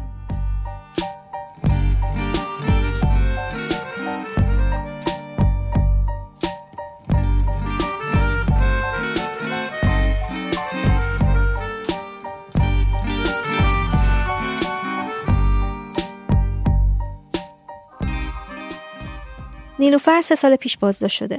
وقتی داشته می‌رفته سر قرار با دوستش گشت ارشاد جلوش رو گرفته و مامورا سوار ون کردنش. من توی ماشین نشستم تمام مدت سعی کردم که خب گریه نکنم چون دوست نداشتم گریه کنم. ولی حرفی هم نتونستم بزنم. یعنی هنوزم که بهش فکر می‌کنم حالم بده که چرا اونجا چیزی نگفتی؟ چرا اصلا وقتی که عزیزم و شنیدی نگفتی؟ من عزیز شما نیستم. می‌دونی الان که فکر می‌کنم بهش حالم بده که اون لحظه و اون ساعت. چیزی نگفتم. خب تجربهم شاید کمتر بود 23 ساله بودم. ولی نمی‌دونم بازم این حق رو به خودم نمیدم که به واسطه تجربه کم جلوی یه سه چیزا وای نستی به واسطه اینکه حالا سنت کمه یا هر چیز دیگه وقتی که وارد شدیم با ماشین تا توی ساختمون رفتن وقتی که داشتیم پیاده می شدیم و خانومی که با من توی من بودن الان خداشو چهرهشون خیلی خوب یادم نیست. پشت سر من داشتن راه می اومدن یعنی با من پشت سر من از ماشین پیاده شدن. یه سری آقا دور تا دور محوطه ایستاده بودن که اون خانم از پشت به من گفتن که وای من جای تو خجالت کشیدم. با این مانتو. تو دیگه ببین چه حالی داری. که خب تنها جمله که تونستم اونجا بگم بود که خب من خجالت نکشیدم. خیلی هم صادقانه گفتم فکر می‌کنم اینو بهشون که سرشون رو دائم تکون می‌دادن و حالا من اون لحظه خیلی عصبانی شدم که این حرف من زد. چون واقعا احساس کردم به هم تجاوز شده. نگاه اون آقایون اونجا واقعا شب یعنی دلم نمی‌خواد اقراق کنم یا حرف اکساجره بزنم ولی واقعا شبیه یه تجاوزه. یه چیزی که شاید هیچ وقت من دیگه تجربهش نکنم. امیدوارم البته. خلاصه منو تا توی ساختمون راهنمایی کردن. اونجا خب یه تعداد دختر بودن که شما وقتی یه جمعیتی می‌بینی که تو شرایط خودتن یه مقدار احساس امنیت می‌کنی توی لحظه. یه نمی‌دونم یه دوپامین توی تو ترشح میشه. نمی‌دونم چه اتفاقی میفته یه سرخوشی می‌گیری که خب okay آدمای دیگه هم هستن که شبیه منن توی موقعیت منن. باهاشون همدردی می‌کنی صحبت می‌کنی تو رو چرا گرفتن تو کجا داشتی می‌رفتی؟ یادم که دختر خانمه بود که تولدش بود. حالا از ماشین پیاده شده بود نمی‌دونم تو کدوم location از تهران. از ماشین پیاده شده بود گرفته بودنش. باهاشون صحبت کردیم. ولی به محض اینکه اون جمع کم میشه و تو توی خلوت خودت قرار می‌گیری اون موقع که هستش که پرسش از خود شروع میشه. وقتی که اونجا بودیم توی یه اتاقی می‌برن که شما باید اونجا تعهد بدین. خب وقتی که تعهد می‌گیرن طبیعتا حالا اون موقع اینطوری بود که باید یه کد ملی از یه شخصیتی که پدرت یا مادرت اونجا ثبت کنی. و خب من کد ملی از نه مادرم داشتم نه از پدرم. حفظ نبودم طبیعتا. تماس گرفتم خونه. به مامان گفتم که مامان منو گرفتن. گفت یعنی چی؟ کجا گرفتنه چوخی نکن. گفتم نه باور کن منو گرفتن. و میشه کد ملی تو برای من بخونی؟ که مامان کد ملی رو برای من خوند و هی به من می‌گفت چیزی نگی یا چیزی نگی و من از خودم بیشتر بدم میومد که بابا مادر من تا کجایی؟ من اصلا نتونستم که چیزی بگم. توی داری من مثلا یادآوری می‌کنی که حواست باشه چیزی نگی یا یه موقع حرفی نزنی هیچی نگو نداره کوتاه بیا بذار ولت کنن ولی خب من که خودم می‌دونستم که من اصلا نتونستم که حرفی بزنم یا چیزی بگم یا ناراحتی ما اصلا ابراز کنم حتی. وقتی که اون فرم رو پر کردی و امضاها رو زدی و کد ملی رو دادی و اینها استلام می‌گیرن توی سیستمشون و تایید که میشه مرحله عکاسی شروع میشه که من نمی‌دونم واقعا اون عکس چه درد اینا می‌خوره. من هنوزم برام سواله که مثلا من چرا باید جلوی مانتومو باز نگه دارم که شما از من عکس بگیریم من واقعا هنوزم که هنوزه هیچ جوابی برای این مسئله پیدا نکردم. دقیقا این زندانی ها اینه که واقعا توی قتلی مرتکب شدی خیلی زشت و زننده. یعنی من نمی‌دونم هم هر دفعه که مرورش می‌کنم حالا بد میشه واقعا. وقتی که اون مرحله عکاسی تموم میشه بهت میگن که مشکل پوشش چی بوده؟ خب مال من مانتو بود گفتم مانتو خیلی نازکه. که دوست من که با من اومد مجبور شد بره بر من منتو بخره چون نمی‌تونست بره خونه بیاره چون ساعت هفت نیم عصر بود و دیگه فکر می‌کنم آخر کارشون بود. خلاصه رو سری و شال و سفت دور گردنم بستن و یواش برو از اون گوشه برو. خلاصه یه جوری دیگه بعد از تقریبا ساعت هشت نیم شب بود که من از خیابون وزرا زنم بیرون با اینکه جلوی چشم خودشونم اون مانتو رو تقریبا عوض کردم مانتو خودم پوشیدم تو ماشین. و من و دوستم رفتیم به اون لوکیشنی که می‌خواستیم. اما اتفاق از زمانی برای من شروع شد که من تنها شدم و یه مسیری رو ساعت تقریبا ده شب بود که من رسیدم نزدیک خونه. از دوستم خواهش کردم که منو قبل از خونه پیاده کنه چون نیاز داشتم که مقداری راه برم تنهایی.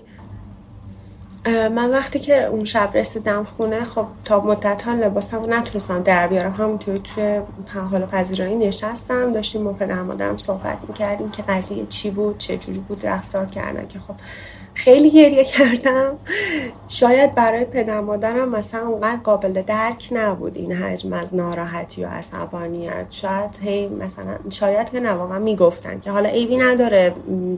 مسئله این بود که گرفتن دیگه. چرا مثلا چرا اینطوری؟ یا براشون علامت سوال بود. ولی اون فشاره رو شاید فقط من تونستم درک بکنم. راجبش حرف زدیم. راجب جزئیاتش که چیا گفتن چیا شنیدن. هنوز چسب روی دوربین گوشیم بود. نشونشون دادم که نذاشتن که نمیذاشتن که مثلا کسی فیلم بکنه. وقتی که صحبت هم باشون تموم شد خب دیگه طبیعتا رفتم تو اتاق خودم که تایم تنها باشم. خب اون موقع خیلی برام سخت در بود تا جواب دادم به خانواده یا راجبش حرف زدم با خانواده. بیشتر عصبانی و ناراحتی من از این بود که ما این همه ادعایی که به نظر خودم داشتم چرا نتونستم مثلا از حق خودم دفاع کنم؟ چرا حتی یک کلمه نگفتم که بابا خانم مسئله اونجوری که شما فکر می‌کنید نیست. این کاری که داری می‌کنین درست نیست.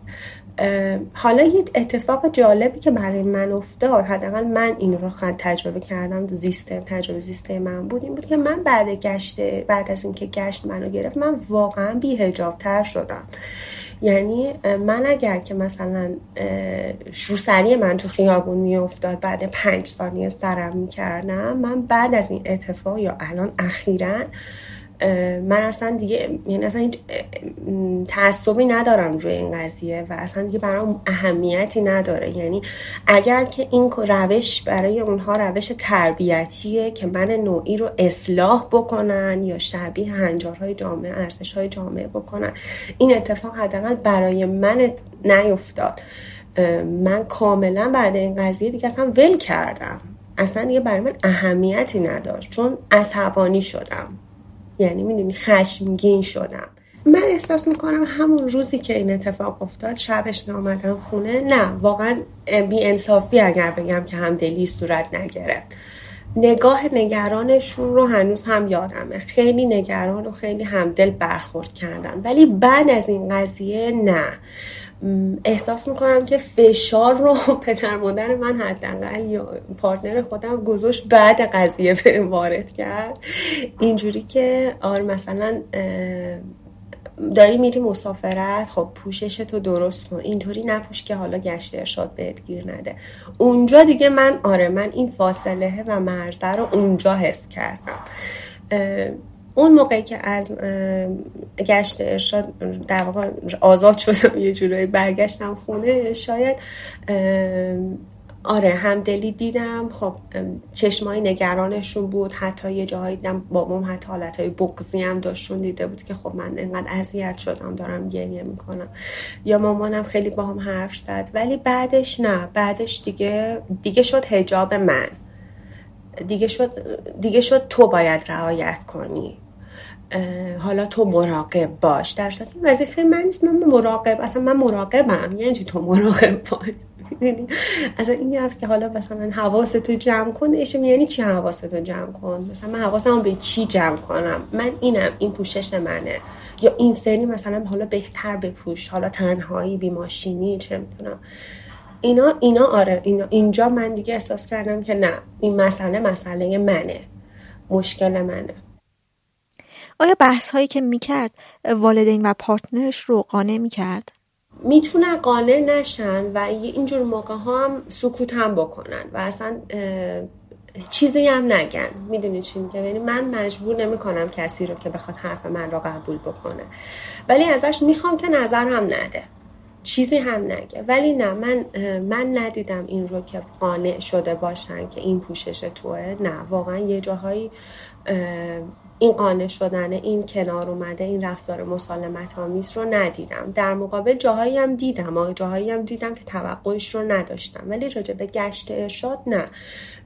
در واقع فکر می‌کنن که حالا چیزی که هست شاید مثلا ما حرف بزنیم بگن که کارشون اشتباهه با من هم عقیده باشن. ولی وقتی بحث من میاد وسط وقتی بحث منافع دخترشون وسطه اونجا دیگه نه. اونی که باید با قوانین کشور سازگار بشه انگار که منم. تا اتفاقی برام نیفته در صورتی که آره مخالفم مخالف صد درصدن. من شاید هیچ فشاری هم در مقابل پوشش توی خانواده یا بیرون نداشته باشم آنچنان که بخوام حتی راجبش حرف بزنم یا بهش اشاره کنم. ولی نه ولی من اون وقت یه جاهایی که خودشون عصبانی میشن یا نگران میشن تو باید تا که خواسته اونا عمل بکنی اونجا دیگه خودت نیستی. باید جوری رفتار بکنی که اونها می‌خوان. و اینجا الان در واقع چند نفرن که تو باید طبق خواستشون رفتار بکنی. یکی اون معمول گشت ارشادی که تو واقعا نمی‌دونی سلیقش چیه. شاید اصلا شال سبز رنگ خوشش نیاد. و من اینو نمی‌دونم. من باید از کجا بدونم که باید چی بپوشم چی نپوشم؟ و هیچ وقت این کار رو نمی‌کنم. من اگه قرار باشه بخوام طبق سلیقه پنجاه نفر توی زندگی رفتار بکنم که خب چیزی از من نمیمونه و این رو نمی‌تونن درک بکنن. حالا یا خانواده درک نمی‌کنه یا اون ماموره درک نمی‌کنه یا هر کس دیگه. و من هم راستش رو بخوام الان توی شرایطی هم که خیلی تلاش نمی‌کنم که بخوام به کسی بقبولونم که این درسته این, این کار که من دارم می‌کنم. کار بهتریه. برای من تصمیم بهتریه. از نیلوفر پرسیدم که آیا کشته شدن محسا امینی و اتفاقهایی که بعدش افتاده خانواده رو همچنان سر موضع نگه داشته؟ نه فکر می‌کنم که خانوادم راجع به این موضوع با من هم فکرن همراه هستند ولی نمی‌دونم سال دیگه دو سال دیگه بعدتر که این قضیه یکم فراموش شد چه اتفاقی میفته نمی‌دونم. این اتفاقی که افتاد اتفاقی هست که توی ذهنشون بمونه اتفاق آنقدر تاثیرگذاری براشون خواهد بود یا نه. ولی حداقل الان می‌دونم که آره من من همیشه هم, یعنی من الانشم که الان الان بعد از این اتفاقات واقعا یه جورایی سرم نمی‌کنم دیگه دور گردنم شال رو سری. ولی خب حرفی از خانواده و حالا پارتنر نش نشنیدم اینکه حالا مثلا رعایت کنه اینا نه. نگاه ازشون دیدم. نگاه یه جوری نگاهی که مثلا حتی شاید دلسوزانه بوده که مثلا دستش انگار که طرف به جایی بند نیست. می‌دونی میگم؟ انگار که واقعا کاری از دستش بر نمیاد. ناراحت برای تو که تو توی این شرایط هستی. حرفی هم نمی‌تونه بزنه. حتی حمایت خاصی هم خانواده نمی‌تونه توی مسیر ازت بکنه.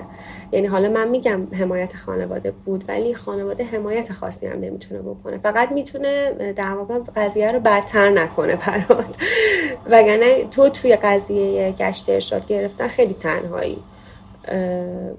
حتی الانش هم همینطور. حتی اگر خانواده با من همراهی هم بکنه بازم من خودم رو تا حدودی تنها می‌دونم. چون من اونجا بودم توی اون ساختمون بودم. من تنها اونجا بودم. کسی با من نبوده. ولی خب بعدشون با همراهی خودش می‌تونه مسئله رو برای من راحت تر بکنه اثراتش رو کمتر بکنه. ولی بازم من توی اون قضیه تنها این قضیه برای منه. چون مثلا پدر من یک مرده. این قضیه برای منه که دختره. دخترم یا پارتنر من یه مرده. اینو نمی اصلا این رو نفهمه. عمق این قضیه رو درک نکنه. چون نمی‌دونه چی. تو ابعادش رو نمی‌شناسه.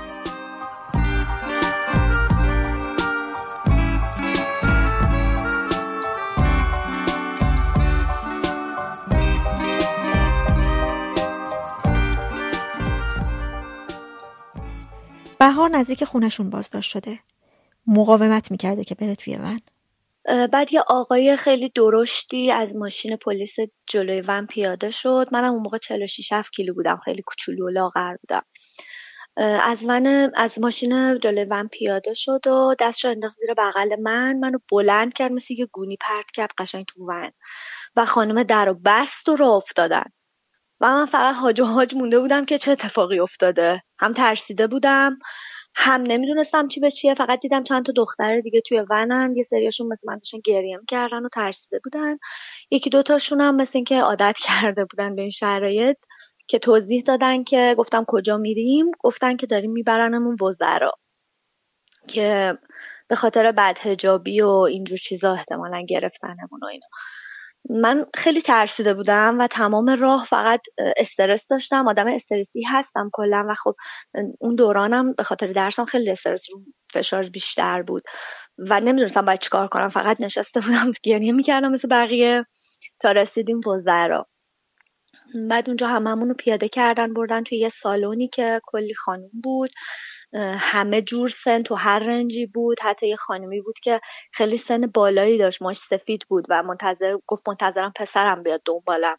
خانم باردار هم حتی اونجا بود و من دیدم خیلی هم همه جور آدم هست. یه کوچولو احساس آرامش بهم دست داد. یکی یکی نوبتی رفتیم زنگ زدیم خونه هامون من اون زمان بابام نبود. تهران نبودش. زنگ زدم به مادرم و مادرم گفت کجایی؟ چرا انقدر دیر کردی؟ گفتم که ماما منو گرفتن الان وزرا هم بیا دنبالم. بعد گفت برای چی گرفتنت؟ مگه چیکار کردی؟ مادرم اصلا به هیچ عنوان آدم مذهبی و با هجابی نیست. ولی خب یه مقدار قانون مداره و اینکه اون لحظه شاید اونم شوک شده بود. نمی‌دونم. چون اصلا نمی‌دونست چی به چیه مثل خودم. و گفتش که بر مگه کار کردی؟ چه شکلی مگه رفته بودی؟ مگه تو دانشگاه نبودی؟ و همین جوری های تکراری و پرسید از من. گفتم من نمی‌دونم فقط من می‌دونم گرفتنم و وزرا هم بیا دنبالم. گفت من که هیچ جا رو نمی‌شناسم باباتم نیست. من نمی‌دونم کار کردی گوشی و گذاشت. و من خیلی بیشتر ترسیدم. نمی‌دونستم باید کار کنم. نیم ساعت حدودا یه چل دقیقه اینطورا گذشت که صدام کردن. دیدم دوست با دوستم اومده چون نمیشناخته. حالا به دوستم زنگ زده با هم اومدن دنبالم و اونجا مامانم چیزی به هم نگفت. به معمول گفت الان مشکلش چی بود؟ گرفتینش. خانمم فقط خانم چادری فقط منو نگاه کرد و اصلا کلا جواب کسی رو نمی‌دادن. فقط یه چیزایی مینوشتن. گفته بودن مثل اینکه بهشون که مانتو بیارین یا یه همچین چیزی با دوستم اومده بود. که مانتو آورده بود دقیقا همون قدی بود مانتوم. فقط گفت عوض کن ولی دقیقا همون بود هیچ فرقی نکرده بودم. و اومدم. و تا مدت ها ماشین پلیس می‌دیدم میترسیدم. بهار میگه که بعد از اون روز تذکرهای مادرش بیشتر شده. مادرم نه فقط وقتی می‌خواستم برم بیرون میگفتش که حواست به لباس پوشیدنت باشه دیگه. من بابا نیست و ماشین نیست و بلد نیستم تهران و خیلی خوب و نمی‌تونم بیام دنبالت. گفتم خب ما من چه جوری باید لباس بپوشم که الان مثلا به من گیر ندن؟ مشکل چیزی نداشتم. حراست دانشگاه بهم گیر نداده بود که اینا گیر دادن. گفت من نمی‌دونم خیلی خودش هم دید که مشکلی نداشت لباس پوشیدنم. چون تیپ دانشگاهی بود بیرون حتی خیلی بدتر شد لباس میپوشیدم. ولی خب اون لحظه منو اصلا بدون هیچ توضیحی بلند کردن کردن تو و بردن. و اونجا هم هیچ توضیحی به مادرم ندادن که مانتومو داشتم عوض می‌کردم که مشکلم چیه. فقط تشخیص داده بودن که من الان مشکل هجاب دارم. و خیلی دیگه هم بودن اونجا که خیلی خوب آزادتر بودن بهشون گیر داده بودن. خیلی که اصلا هیچ مشکلی هم نداشتن کارمند بودن. ولی همینجوری رندوم برداشته بودن ظاهرا برده بودن پدرم بله مطلع شدن. من پدرم خیلی وقتا بیرون به خاطر همین مسائل گشت ارشاد از اون به بعد مثلا خیلی دوستانه البته نه اینکه دعوا کنه چون اصلا میگم خانوادم مذهبی نیستن. می‌گفت شالت افتاده شالتو سرت کن. الان گیر میدن بهمون. و من گفتم خب بابا من دوست ندارم شال سرم کنم. الان گیرم بدن شما باید حمایتم کنی. ولی خب بالاخره می‌دونید. حوصله سر شاید نداشتن. یا مثلا تو ماشین اگر شالم بیفته هنوز هم این حالت رو دارن. یعنی بعد این همه سال که خب من بالاخره الان یه دختر جوون و نوجوون نیستم. دیگه نزدیک سی خورده سالمه. ولی یه وقت اگه تو ماشین باشم و شالم بیفته یا تو خیابون ناخداگاه به هم میگه و بعد دیگه حرفشو نصف ول می‌کنه یا مثلا ادامه نمیده. نه همدلانه نیست. کلا خانوادم مثل خیلی از خانواده های دیگه میگن قانون هرچی میگه باید همون کار بکنیم چاره ای نداریم. و به خاطر اینکه درگیر نشیم حالا یا به خاطر خودم یا به خاطر خودشون همیشه میگن که می‌گفتن که مثلا این کار وقتی قانون داره میگه این کار بکن مجبوریم بکنیم. اینکه همدلانه باشه نه به هیچ وجه همدلانه نبود. حتی وقتی که اومدیم بیرون که سوار ماشین شیم و برگردیم تمام دخترایی که از گذر میومدن بیرون یه سری پسر مثل جوونم جلوی رو وزرا استاده بودن. حالا برای کارهای دیگه اومده بودن تمسخرآمیز با همون نگاه می‌کردن و شما هم گرفتن فلان بودید اینجوری بودید. حالت تمسخرآمیز نگاه می‌کردن. و انگار کیف می‌کردن که اونها پسرن و مثلا زن نشدن که بخوان تو این جامعه اینجوری باشون برخورد شه. من خیلی بحث می‌کردم همیشه یعنی از بچگی در مورد چیزی که بهش اعتقاد دارم همیشه خیلی محکم و قاطع حرف می‌زنم. و در مورد هجابم خب وقتی خانواده خودم هیچ اعتقادی به هجاب ندارن همیشه برام سوال بود بهشون گفتن خب چرا مثلا انقدر به حرفی که اینا میگن درسته بها میدین؟ و اگه شماها بخواین حمایت نکنین خب معلومه این وضعیت درست نمیشه. اینا به خودشون اجازه میدن که هر دختری هر زنی رو راحت سوار کنن و ببرن. چون میگن خب خانواده‌هاشون شاید اینا حساب می‌برن و خب به خودشون اجازه میدن این کار بکنن. من متاسفانه تا حالا جلوی پدر و مادرم نشده بهم گیر بدن. اگر گیر می‌دادن نمی‌دونم چه برخوردی اینا می‌کردن باهاشون یا با من.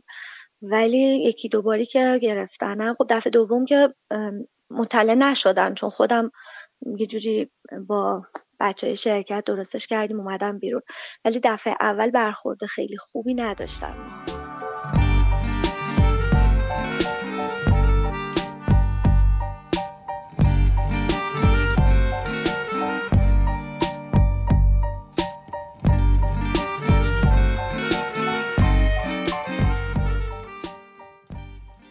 سیما اون اوایلی که گشت ارشاد فراگیر شده بود بازداشت شده. سال 86 احتمالا وقتی که 27 ساله بوده. با دوست پسرش از جشنواره فیلم فجر و سینما اومده بودن بیرون که چند تا لباس شخصی بهشون گیر میدن و نسبتشون رو با هم می‌پرسن. دقیقا روبروی پارک سایی بودیم ما. همین که اومدیم یه تاکسی بگیریم یه ماشین پراید اومد وایساد که ما سوار بشیم. دیدیم دو نفر دو تا آدم یه دو تا آقایی که با لباس های شخصی بودن. اون دست خیابون شروع کردن داد زدن که آقا وایسا. ما خیلی متعجب گفت سوار نشو وایسا. ما خیلی متعجب فکرم یه اتفاقی افتاده. مثلا یه چیزی از لوازم ما افتاده یا یه, یه حادثه ای رخ داده. اصلا فکر نمی کردیم که اینا مرتبط با گشت ارشاد باشن. ما وایسادیم به اون آقای رانندم گفتیم بره.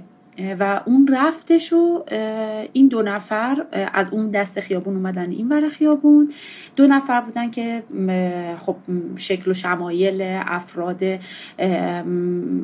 ما بهشون میگیم بسیجی یا ارزشی رو داشتن. یه لباس های روی شلوارشون داشتن یه کت داشتن. کتای احمدی نژادی اون موقع خیلی باب شده بود و اصلا به اسم کتای احمدی نژادی میشناختنش. تنشون بود و بعد همین که به ما رسیدن اونی که خب یه مقدار ریشه بیشتری داشت و شمایل ترسناکتری داشت نسبت به اون یکی. از ما پرسیدش که شما چه نسبتی با هم دارین؟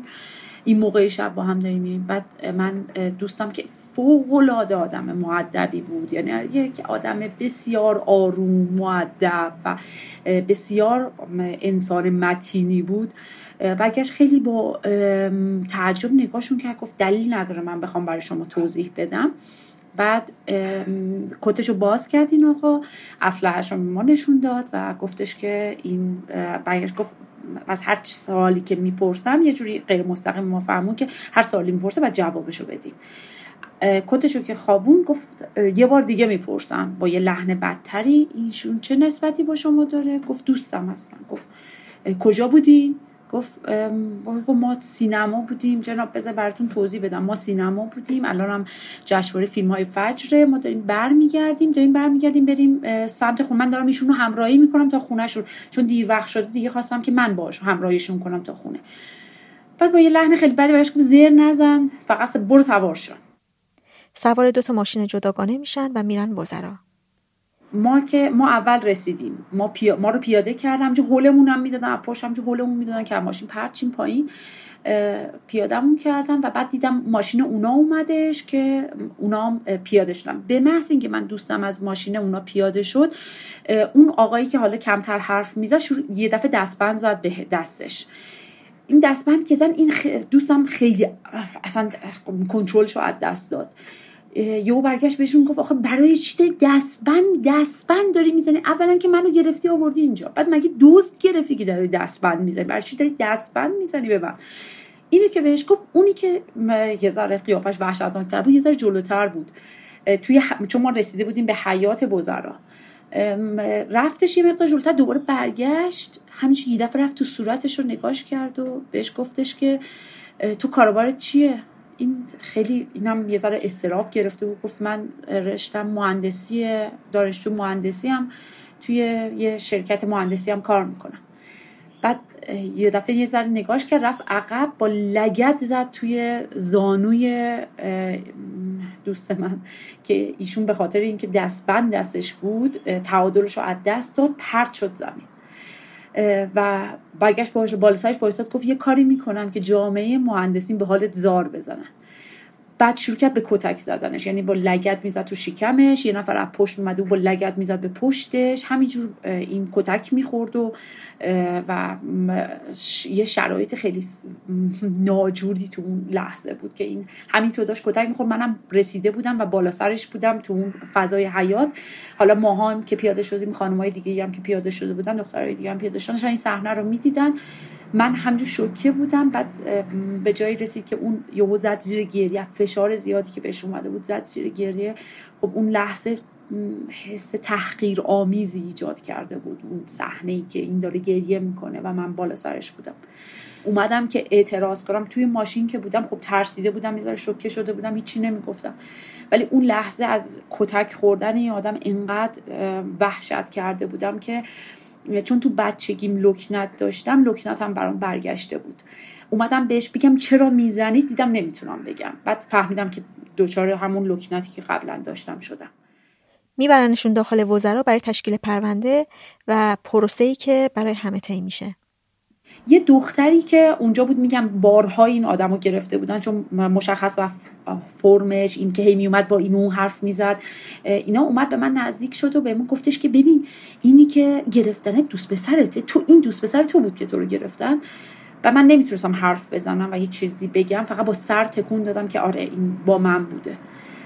و بهش گفت آخ آخ آخ آخ ببین اصلا نگران نباشی فردا تو رو می‌گیرن. برات پرونده تشکیل میدن. میری دادسرا اونجا یه قاضی هست. قاضی تو رو میفرسته. برای پزشک قانونی یه آزمایش بکارت هست. ازت می‌گیرن و بعد تو بعد ولت می‌کنن. بعد گفت مراحلش اینه. ولی باید ببین می‌دونین چیه؟ ولی مثلا برای اینکه نترسی باید من, دیگه حرفاشو نمیشیندم. یعنی وقتی اینو بر من تعریف کرد احساس کردم اینکه خب یه دفعه وارد یه شرایطی شدم که اصلا تصورش هم نمی کردم یعنی اینکه من فردا بعد یه لحظه مادرم اومد تو ذهنم پدرم اومد تو ذهنم. اصلا من چه جوری به اینها چی بگم به اینها؟ من که من فردا بگیرن گفت من مثلا داشت میگه وارد نگهت میدارن تو بازداشتگاه فردا میفرستن دادسرا. و این, این چیزایی که میومد توی ذهن من داشت من روانی می‌کرد. اصلا دیگه قدرت تحمل رو از من گرفته بود در حدی که دست و پاهام شروع کرده بود به لرزیدن. و این که اصلا تصور این که پدر مادر من چون نکنین شما وقتی یکی پلیس مثلا بریزه شما رو بگیره تو خیابون شما می‌تونید مثلا تای تایش حالا حتی اگه خانوادت هم یه مقدار شکل معقول تری داشته باشم. مثلا بگی من تو خیابون گرفته ما داشتیم مثلا سینما بودیم داشتیم می اومدیم یه ذره اون شرایط راحت تره تا اینکه بگن که یه دفعه بیان بهش بگن تو باید به دادسرا بعد بری آزمایش بدی اینا. شما هر چقدر اصلا مهم نیستش که نتیجه اون جواب چی میشه. شما هر چیزی که داشته باشین هر موضوعی هر نتیجه که از اون آزمایش بگیریم بیاین توی ذهن خانوادهتون از خودتون یک پرونده ای تشکیل دادین که هیچ وقت تو ذهنشون بسته نمیشه. چون اونا همیشه تو رو به شکل یه مجرم می‌بینن همیشه به شکل یک آدمی می‌بینن که یه مشکلی داره. بعد تو دوره ما که خانواده هامون اگر مثلا ما می‌رفتیم مدرسه مدرسه معلم یه رفتار بدی با ما می‌کرد ما نمیومدیم تو خونه به پدر مادرمون بگیم. چون اگه ما میومدیم بگیم ما یه یه دورم از اونا کتک میخوردیم که چرا حرف معلم حتما تو یه کاری کردی که معلم کتکت زده. ما با چنین سیستمی بزرگ شده بودیم نه با سیستمی که بچه های امروز و دهه 80 و دهه 90 ها هستن و دارن بزرگ میشن. تو همون لحظاتی که من دیگه دست و پاهام شروع کرد رو به لرزیدن یه خانوم دیگه بود. خب همه داشتن گریه می‌کردن. بلا استثنا همه دخترایی که معمولی به صورت برای حجابشون گرفتن داشتن گریه می‌کرد یه دختری بودش که خیلی داشت گریه زاری بلند بلندی می‌کرد. نشسته بود روی صندلیش و بعد داشت میگفتش که هی داشت بلند بلند می‌گفت ببین من دانشجو هم بعد برم خوابگاه من دیگه خوابگاه راه نمیده یه ساعتی بعد من ساعت نه به بعد دیگه من راه نمیدن تازه نه که گذاشتن حدشه من باید برگردم. همینجور گیم که من دانشجو هم من شهرستانی هم فلانم. همینجور هی داشت می‌گفت اینا رو. بعد اون مشخص بود اینا با ون قبل ما اومده بودن چون ما که رسیدیم اینا اونجا بودن. و اون خانم داشت می‌گفت تا زمانی که اون خانمی که حالا مثلا اون مسئول رسیدگی به پرونده بود و اصلا پرونده درست می‌کرد بهش میگفتش ببین تا زمانی که شماره پدر مادرتون ندی و ما بهشون زنگ نزنیم امکان نداره که بذاریم بری. بلند شد از جاش یک دفعه رفت سمت این خانومی که پشت اون میز نشسته بود داشت پرونده مینوشت.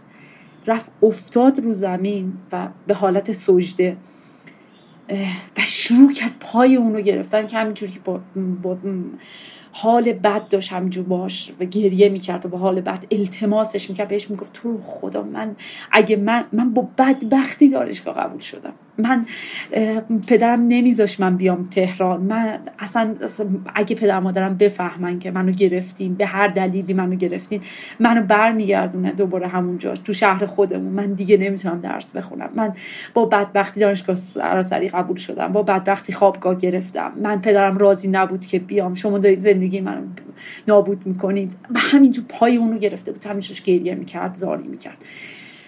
دیدن این صحنه ای که این این چه اینقدر تحقیق هم حقیر بود هم رنج آور بود هم پر از حس حال زشت و کثیفی بود که از طرف اونا داشت به ما منتقل می‌شد.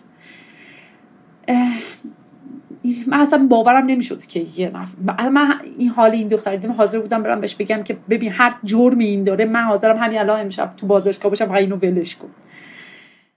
زنگ می‌زنه به خواهرش و خواهرش با برادرش میان دنبالش و میبرنش خونه تا فردا دوباره برن کلانتری. ولی دوست پسرش رو تو بازداشت نگه میدارن. شروع کردیم آروم آروم خواهرم شروع کرد به مامانم توضیح دادن که اینطوری شده این اتفاق افتاده. حالا تو اون حال بدی که من اومده بودم با کلی سرزنش مواجه بودم که اصلا چه کاری بود رفتی سینما؟ برای چی بلند شدی رفتی؟ آخه این چه کاری؟ چرا برای ما درد سر درست می‌کنی؟ از این حرف بدون که به پدرم بگیم چون می‌تونست به جهنم تبدیل بشه این اتفاق. واقعیتش اینه من پدرم اصلا مذهبی نیست. اصلا. اما به شدت سنتی بود.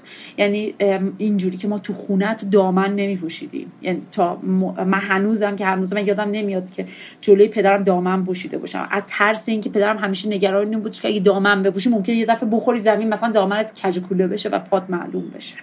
یه همچین شکلی داشتیم تو خونه ما. و مطمئن بودم که با عواقب خیلی وحشتناکی مواجه می شدیم مثل اینکه مثلا مطمئنا پدر من توی اینجور مواقع چه می‌دونم حتی ممکن بود دست رو من بلند کنه حتی ممکن بود دیگه مثلا اون شرایطی که قبلا داشتم نداشته باشم نتونم دانشگاه رفتنم دچار مشکل می‌شد برگشتنم از دانشگاه بعد از این دیگه دچار مشکل می‌شد و خیلی چیزای دیگه. حتی اینکه من داشتم با خودم فکر می‌کردم اینکه حتی من اگه برم دادسرا و به من بگن که بعد پزشک قانونی مراجعه کنی یعنی شروع یک زندگی متفاوت از زندگی که قبلا داشتم. اینکه بعد از این من توی خونه مجرمم. دیگه بعد از این من توی خونه این شکلی میشم که حتی اجازه ندارم با دوستان برم بیرون حتی اجازه ندارم کار رو مثلا به صورت تنهایی انجام بدم. چون این دید برای اینا ایجاد میشه که من یه دختری هم که رفتم کلانتری بعد رفتم دادگاه برای من پرونده تشکیل و رفتم پزشک قانونی. اصلا این انقدر بزرگ و غیر قابل تحمل بود برای خانواده های ما که من خودم اصلا نمی‌تونستم تصورش کنم. حتی برای خود برای مام اینجا افتاده بود. حتی الان بهش نگاه می‌کنم با خودم فکر می‌کنم که اون موقع چرا من اینقدر میترسیدم؟ چرا اینقدر وحشت کرده بودم؟ اصلا مگه چیکار کرده بودم اصلا؟ الان دارم به این موضوع این شکلی فکر می‌کنم ولی اون موقع حتی خود منم احساس احساس گناه می‌کردم احساس می‌کردم خیلی خطای بزرگی کردم. خلاصه اینکه ما فردا صبحش بلند شدیم رفتیم همون کلانتری که به ما گفتن. رفتیم اونجا و من دیدم که همون دوستم هم اونجا تو راه روی همونجا بود و پدرش اومده بود. خیلی جالب بود. من این صحنه رو وقت یادم نمیره. من رفتم جلو و به پدر ایشون سلام کردم. ایشون جواب سلام من نداد.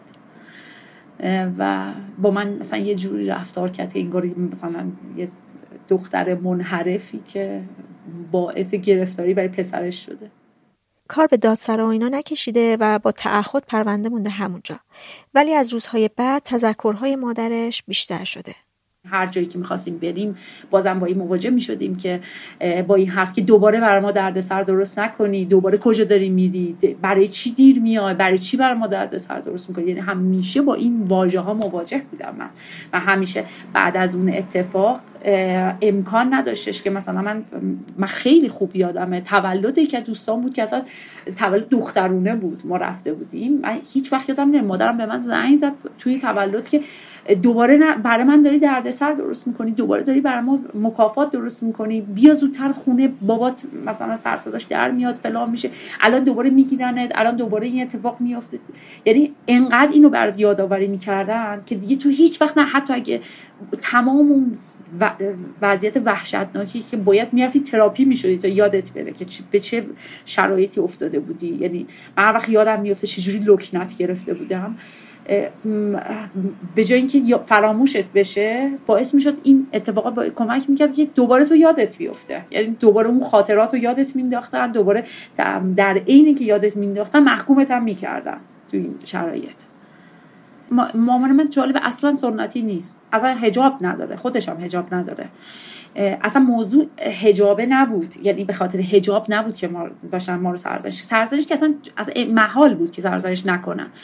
بیشتر به این دلیل ما رو داشتن سرزنش می‌کردن که احساس می‌کردن ما می‌دونین وقتی یک نیروی به اسم نیروی امنیتی کشوری میاد شما رو می‌گیره ناخداگاه شما هر چقدر بیای بگی آقا من اصلا به چه دلیلی منو گرفتی؟ ناخداگاه حس این که شما یه متهمی رو به اطرافیان میدین و این حسه اصلا می‌تونه هر جوری بالا پایینش کنی ببینی بی رفت و بی, بی مفهوم باشه ها. ولی این حسه باعث می‌شد که خانواده تو هم احساس احساس اینو کنن با یه متهم طرفن و هی سرزنشش کنن که تو چرا برای ما درد سر درست کردی؟ چرا اصلا رفتی؟ چرا این کارو کردی؟ چرا مثلا با چه این آدمی بودی؟ چرا قدم زدی؟ چرا همه این چراهایی که با لحن بدتر با با هزار تا شماتت دیگه که در کنارش بود. همیشه از سیما پرسیدم که اگه الان این اتفاق براش میافتاد برخورد خانواده چطور بود؟ من دارم می‌بینم که هر چقدر زمان گذشت بعد کم کم خانواده ها فهمیدن که یه چیزهایی اصلا نه زشته نه بده نه اقتضای سن افراده و اصلا یه چیز عادیه. تا الان اینو برای ما توحشش کرده و برای ما عین یه خطا و گناه کرده. دستا که اصلا اینطوری نبوده. یعنی زمان که گذشت یکم فضای به خصوص فضای اینترنتی که قوی تر شد فضای اجتماعی یه ذره بازتر شد. اینا تازه فهمیدن که اصلا چه ظلمی در حق ماها کرده بودن تو این همه ساله. با این تفکراتشون با این رفتارهاشون. خودشون هم یه ظلم یعنی همسو شده بودن با نظریاتی که توی جامعه حکومت داشت بهشون غالب کرده بود. حالا به ما هم داشتن همون رو غالب می‌کردن تو ساختار کوچیکتری به اسم خانواده.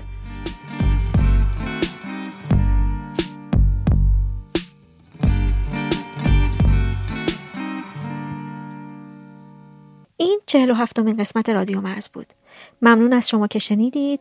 ممنون از گروه کلی گلنوش و کیارش عمرانی که موسیقی شروع و پایان پادکست رو ساختن. مرزیه مهر ماه 1401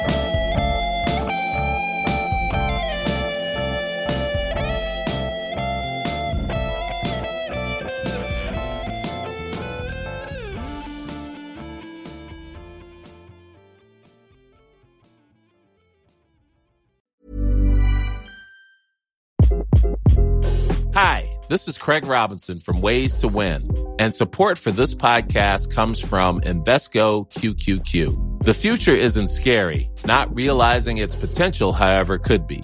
Just like on the recruiting trail, I've seen potential come in many forms as a coach. Learn more at Invesco.com slash QQQ. Let's rethink possibility. Invesco Distributors, Inc.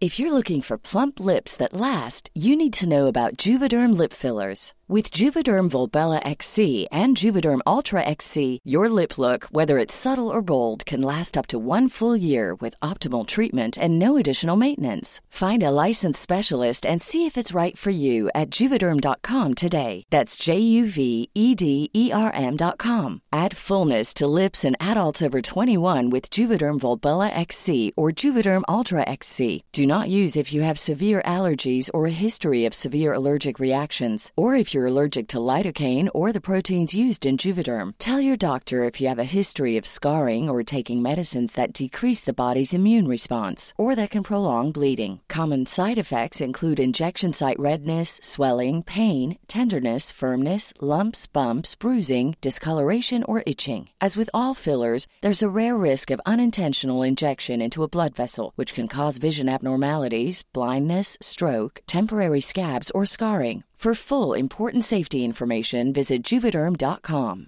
Imagine the softest sheets you've ever felt. Now imagine them getting even softer over time. That's what you'll feel with Bowl and Branch's organic cotton sheets. In a recent customer survey, 96% replied that Bowl and Branch sheets get softer with every wash. Start getting your best night's sleep in these sheets that get softer and softer for years to come. Try their sheets with a 30-night guarantee. Plus, get 15% off your first order at bowlandbranch.com. Code BUTTERY. Exclusions apply. See site for details.